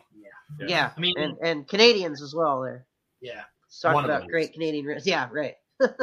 I say match of the week for me got to be that that tag match on Dynamite between Sting and Darby and the Acclaimed. Great match, great moment for Sting. Um, as far as moment of the week, I'd have to say it's probably it would probably be a tie between that Mox promo and uh, the the whole thing between CM Punk and MJF and you know the the Shawn Spears thing because that was a good moment. Like quick, easy victory. MJF tries to sneak in the back door. Punk tries to let him have it. MJF ducks, obviously, but it's a good, solid build for what we know is eventually coming. Definitely. Uh, Ryan, what do you got for your match and moment of the week? I mean, I've already said. I think I teased it, and I pretty much saying that. But the tag match of Sting and Darby Allin, that's one of my most. But it's also, I mean, my match of the week. But it's also tied with Josh, Josh Alexander and Charlie Haas because I, I check into Impact every now and every, uh, not every week, but every every whenever I get the opportunity to, and seeing the Ring of Honor wrestlers appear on Impact during one of the pay per views was great. Knowing what Impact is doing with their knockouts division still keeps me invested. And just seeing how Josh Alexander he went from what- being X Division champ only holding the world title once, losing it to Moose, but then how he bounces back by having a great match against Charlie Haas. So that shows Josh Alexander has a great career, like a future and impact if he chooses to stay. That match is free on YouTube to watch, so I know what I'm doing tonight. Alexander. There we go. Yeah. Nice. Uh, my moment of the week, um, I don't. It, honestly, um, look, I didn't give my thoughts on Jade versus Anna because honestly, I'm not still 100 percent sold on Jade. I'm like at 30 percent on her character. I think she. No, it's not a wrestling. I think she needs more work on her character to sell me. I'm Mm. okay with them booking her undefeated. The match, I was into it until the last couple, until at the last five seconds when she gets that she pins after Anna brutalizes her. She she she celebrates as if she just she as she no sells it, which that took a little way of the mystique from me. But still, just more work on her character, polish that off. I could see Jade maybe working to maybe 30, 35 wins as T maybe 30 or 35 wins undefeated as TBS champion. I was thinking something around there as well. Yeah. But well, a moment I will say Johnny Hungee. It is Johnny Hungee. He is a moment of the week. He, it's just him Yes. alone. Not just that with AJ, muscle but also, also just like at Dynamite, he's just there, just flexing it like right where Anna's just like that. Like that's He's like the Johnny brother you want to hang around with. And I also, love uh, Max Caster's rap. Yeah, that was pretty good too. that nice That was pretty WWE great. where he's uh where WWE made that comment towards the Ty J versus Bunny and Ali match. I love how he used it right against them. yeah, WWE has no ground to to get no, that. they've got no right to throw stones ever. Nope. No, no, no, no, no, no. Uh, so, Soda, you also had saying? to. I know Yeah, the go old ahead. saying is, uh, is people who live in glass houses shouldn't throw stones. I, I, I like to throw that one around, uh, but I like to switch it up a little bit. People who live in glass houses should shut the fuck up. Yeah, agreed. nice. I love Agreed. it. Soda, you also had the tag match. Tag match was your. Yeah, so it was week. it was mine, and my moment of the week was Sting jumping off the stage to the table because there's no way a 62 year old man should be doing that. Not named Terry Funk. Um, but no, it's just because they they AEW is treating Sting with the reverence he deserves, which you know WWE eh, it could have gone better. This is the Sting we should have gotten back then. The one treated with reverence, the one who when he's in the match just no sells stuff, and that's what we got. We got Sting from 25 years ago, and that's what I liked about it. It's the dude went by himself against the acclaimed for how long? Twenty plus Like- minutes. Eight minutes or something. little, yeah. yeah. like dude that's uh, that's why that's why it's it's it's that for me because not only was it a great match but it also was a nice nostalgia trip for me to see Sting like that again. Yeah, that was Also, pretty great. That was uh, nearly my match of the week. Um, Mhm. But I, I did have actually Nick Jackson versus That's a great uh, match. This is a Yeah, good pick, uh, solid pick. Yeah. Nick Jackson ver- versus uh, uh, Trent. Trent, yeah. Right Okay, that's also like it's like if you top one one one A, one B, one C, like that's like that's There's a lot of good matches this week. Those great matches. Yeah. Um, Oh, and there's one thing we didn't we didn't bring up is on SmackDown last night they literally used the name Mox twice. Yeah, yeah, they did. Wow. Yeah, So, uh, Ambrose. I think, they said uh, Rollins says something to, to Roman about how me and Mox were holding you up in the Yeah. shield. He's saying Wow. Usos are doing for you what me and Mox used to do to you. And then later on in the night, I haven't heard this one yet, but Pat McAfee gave Mox a shout out as well. So That's pretty crazy. and not as Dean. Ambrose, not as Dean Ambrose, Not as the Mox. Ambrose, as Mox. Wow. Yeah. Wow. Well, good stuff. Hey guys, thanks so much for, for joining us again here today. We've been going for nearly two or just over two hours. Uh, and that's as is the case when we have guests on the show. Usually we like to to ramble Yep. and everything and, and talk about wrestling, but you know it's what we as fans want want to talk about. You know, it's, it's a Mhm. lot of lot of fun, exciting stuff happening right now in the world of professional wrestling. Um, and I appreciate y'all tuning in. I'm sure a lot of you uh, off watching football or recovering from uh, 24 hour streams or, or whatever it may be. So you might be watching this on replay. If that is the case, uh, on YouTube, if you're watching this, make sure to hit like and subscribe to the Let's Get Ready Network. We always appreciate your support. Uh, and uh, if you're live on Twitch or watching this on Twitch in the replay, uh, make sure to give us a follow if you haven't already. And if you can subscribe, we always appreciate the few extra bucks there as well. And that also gets access to uh, our Discord uh, as well. Uh, so if you do that, That gets you access to the Discord. If you join us on Patreon, patreon.com slash LGR Network, that also gets access to the Discord. You can go in there and yell uh, at me about wrestling or, or Schmoedown or movies or whatever it is that you want. But uh, yeah, if you guys ha- have any uh, any final thoughts or anything you'd like to plug uh, here today, our, our, our two special guests uh, uh, take it away. It's great to see you again, and, and we appreciate you joining the show. Always happy to be on. Um, but yeah, we will go ahead. Um, we do have uh, our own podcast, of course, the Wrestling Ramblings and Rages podcast. Go ahead and subscribe to that if you will. Again, Apple Podcasts, Google Podcasts, Spotify, Anchor, SoundCloud, all of that good stuff. Uh, we will also be doing a live reaction and watch along to the Royal Rumble next weekend. Nice. So, uh, you guys, actually, I would like to take this opportunity, since you guys have been so kind to have us on your show not once but twice. I would like to invite you guys to join us for that live watch along of the Royal Rumble. Just a fun little time, just to hang out, talk wrestling, see what goes on, and give our thoughts on the night. So, if you guys I are will- up for it, I would love to have you guys on there. I wouldn't mind it. Absolutely. I, I think I might take you up on that offer. That sounds like I, a I'll of have fun. to be in and out on that because I'm producing a show during the Rumble. Sadly, Uh, but uh, I, I will. I will join you when I can. I will. Don't worry. I'll have the Rumble on on my second screen. Don't you. Well, of course. that. It's very rare when you're not producing a show, though, Soda. To be, Yeah. be honest, a lot of times with this guy here uh, below me, Mr. Ryan Payne, uh, over on the the Schmoedown, uh, not Schmoedown, uh, over on the uh, Northern. the Schmoes of the North. No, it's the Northern Entertainment. Entertainment Group Group. now. Yeah, there you go. Uh, you guys, you guys got any shows or anything you got got going on uh, coming up there? Uh, I think there's one tonight, right? no. No, No, no, tomorrow. no, tomorrow, Tomorrow. Sunday. I, I forgetting what day it is. Yeah. No, I, don't thought- I kept thinking yeah, yeah, it's Sunday. tomorrow. Yeah, don't worry. Yeah, tomorrow on Northern Entertainment Group, where you find Dagan, myself, and Soda, there is go uh, Sunday night. I believe uh eight Eastern, or uh, no seven Eastern at Northern Unwind. I'm trying to remember me the time. that one? Yeah. It's uh, six o'clock Pacific, nine o'clock Eastern. There we go. Awesome. And Yeah, you can just- uh, yeah. Go ahead. Oh no, I was just saying, yeah. Go other than that show, go on to Northern Entertainment Group. We- We have a whole uh, variety of shows out there. If you're just fans of uh, watching, if, if you're just fans of like movie or entertainment news, uh, we also have a show where if you're a big Doctor Who fan, uh, called The Greatest Mhm. Show in the Galaxy, you can watch that. Does that one? That is actually. I want to say that is actually changing times. Instead of Monday at noon now, it's going to be dropping. Uh, what day is that? I believe Tuesdays at uh, seven Pacific. Okay.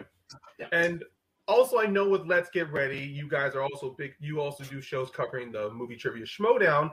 We also have shows on Northern Entertainment Group about that also touch on the new movie, movie trivia Schmoedown. One most recently today, which was uh, Schmoedown Analytics.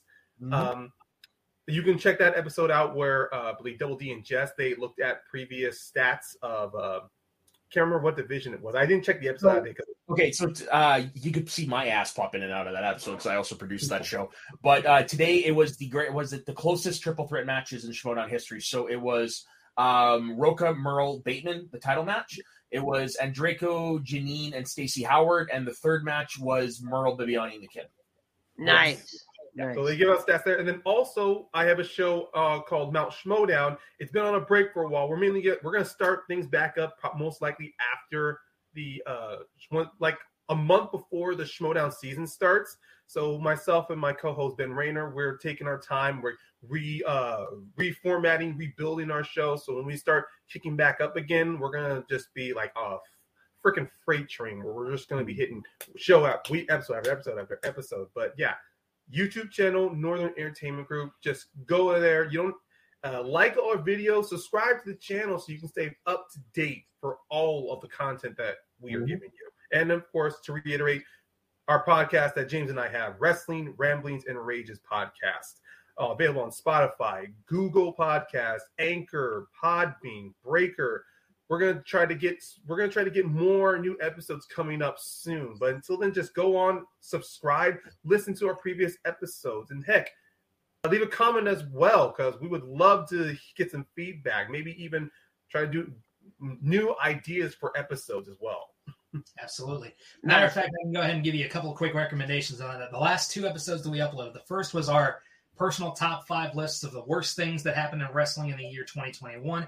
The one before that was our predictions punishment uh, catch up where everybody had to do a little something because they Yeah. lost the predictions contest. Ryan, let me know about that. Myself and our third uh, our third uh, competitor, uh, Brenton McPherson, uh, we had to I had to do uh, wrestler karaoke. I had to sing Steven Regal's "Real Man's Man." He had to sing the American Males. Yeah, yeah. Brenton had to sing the American Males theme song, which was fun. Uh, Ryan over here Yeah. had to do wrestling trivia bean boozled. Wherever he got an answer wrong, he had to spin the wheel and eat one of those bean boozled jelly beans. And then to Oh, off the night, Yeah. he, He was to telling us about it. It was happening. I'm like, And I didn't finish the man. box. I didn't finish the box, so I still have those beans. yep. And then to finish off the night, he had to suffer through the Toe of Satan challenge. oh, Yeah, was that sound good. woo. Ooh. Yeah, I yeah. almost It was, it was I'm not gonna say I'm not gonna say I threw up, but you can literally see me like feeling like the. It's almost if if there was an animation of you just seeing the redness that was happening within my throat and within my mouth, just holding the toe of Satan. Jeez. Oof. Yeah, we, we spin a wheel all the time for our predictions to figure out what the punishment's going to be. Uh, he still owes one, and actually, he's either going to have to do this for the Royal Rumble or the Revolution watch along. He has to dress like Koko B. Ware. That's a lot Oh. of Scovilles. Yeah. Oh yeah. They The, lollipop here. They made a health. They made a, made a lollipop. Nine million Scovilles. Scovilles. yeah. And it doesn't I help that it's cinnamon That's flavor. It doesn't Yeah, help it that it, it also has cinnamon flavor in there. Like it's supposed to be Yeah. and then all of a sudden that's the hide the sinister of the heat in there. Oh yeah.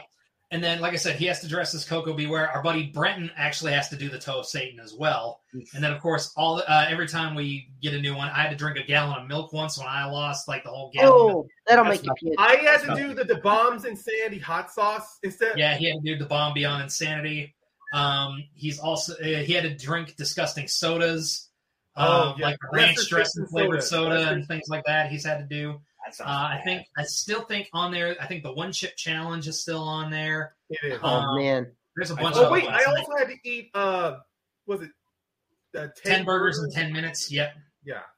What size Ten- burgers are you talking about here? like ten like McDonald's cheeseburger burgers, like dollar Oh, Mr. burgers. Yeah, But the You issue guys I are had was child's the play. McDonald's near my house was full, so I went and got ten junior jumbo jacks instead. there it was. Yeah, That that's exactly. Mistake. Like Let me every see. person I wanna I see if I've still I got the wheel it up here. worse. I want to I want to double check see if I've still got the wheel up here to, that's got all the stuff listed on it. That is Yeah, because that's No, one of no, our punishments. James, he knows the assignment. Me, I end up making it ten times worse for myself. Honestly, Yeah, because he only puts with his heart, not with his head. Yeah. That's- Well, that's- definitely, definitely make sure to go check those episodes out, guys. They got a lot of fun stuff over there. Wrestling Ramblings and Rages podcast. Make sure to go subscribe to it wherever podcasts are found. Uh, and uh, if you've watched through the entire two hours and 16 minutes that we've done today, you're a true fan of the Yeah. drop kicks, and we really appreciate it. Uh, we will be back next week uh, doing our.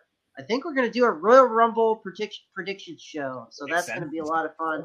Uh, we'll be doing actually day of the Royal Rumble. Yeah. We, will be going for two hours and 15 minutes next week because we got a Royal Rumble to watch. So um, probably more like an hour, but yeah, go ahead, Soda.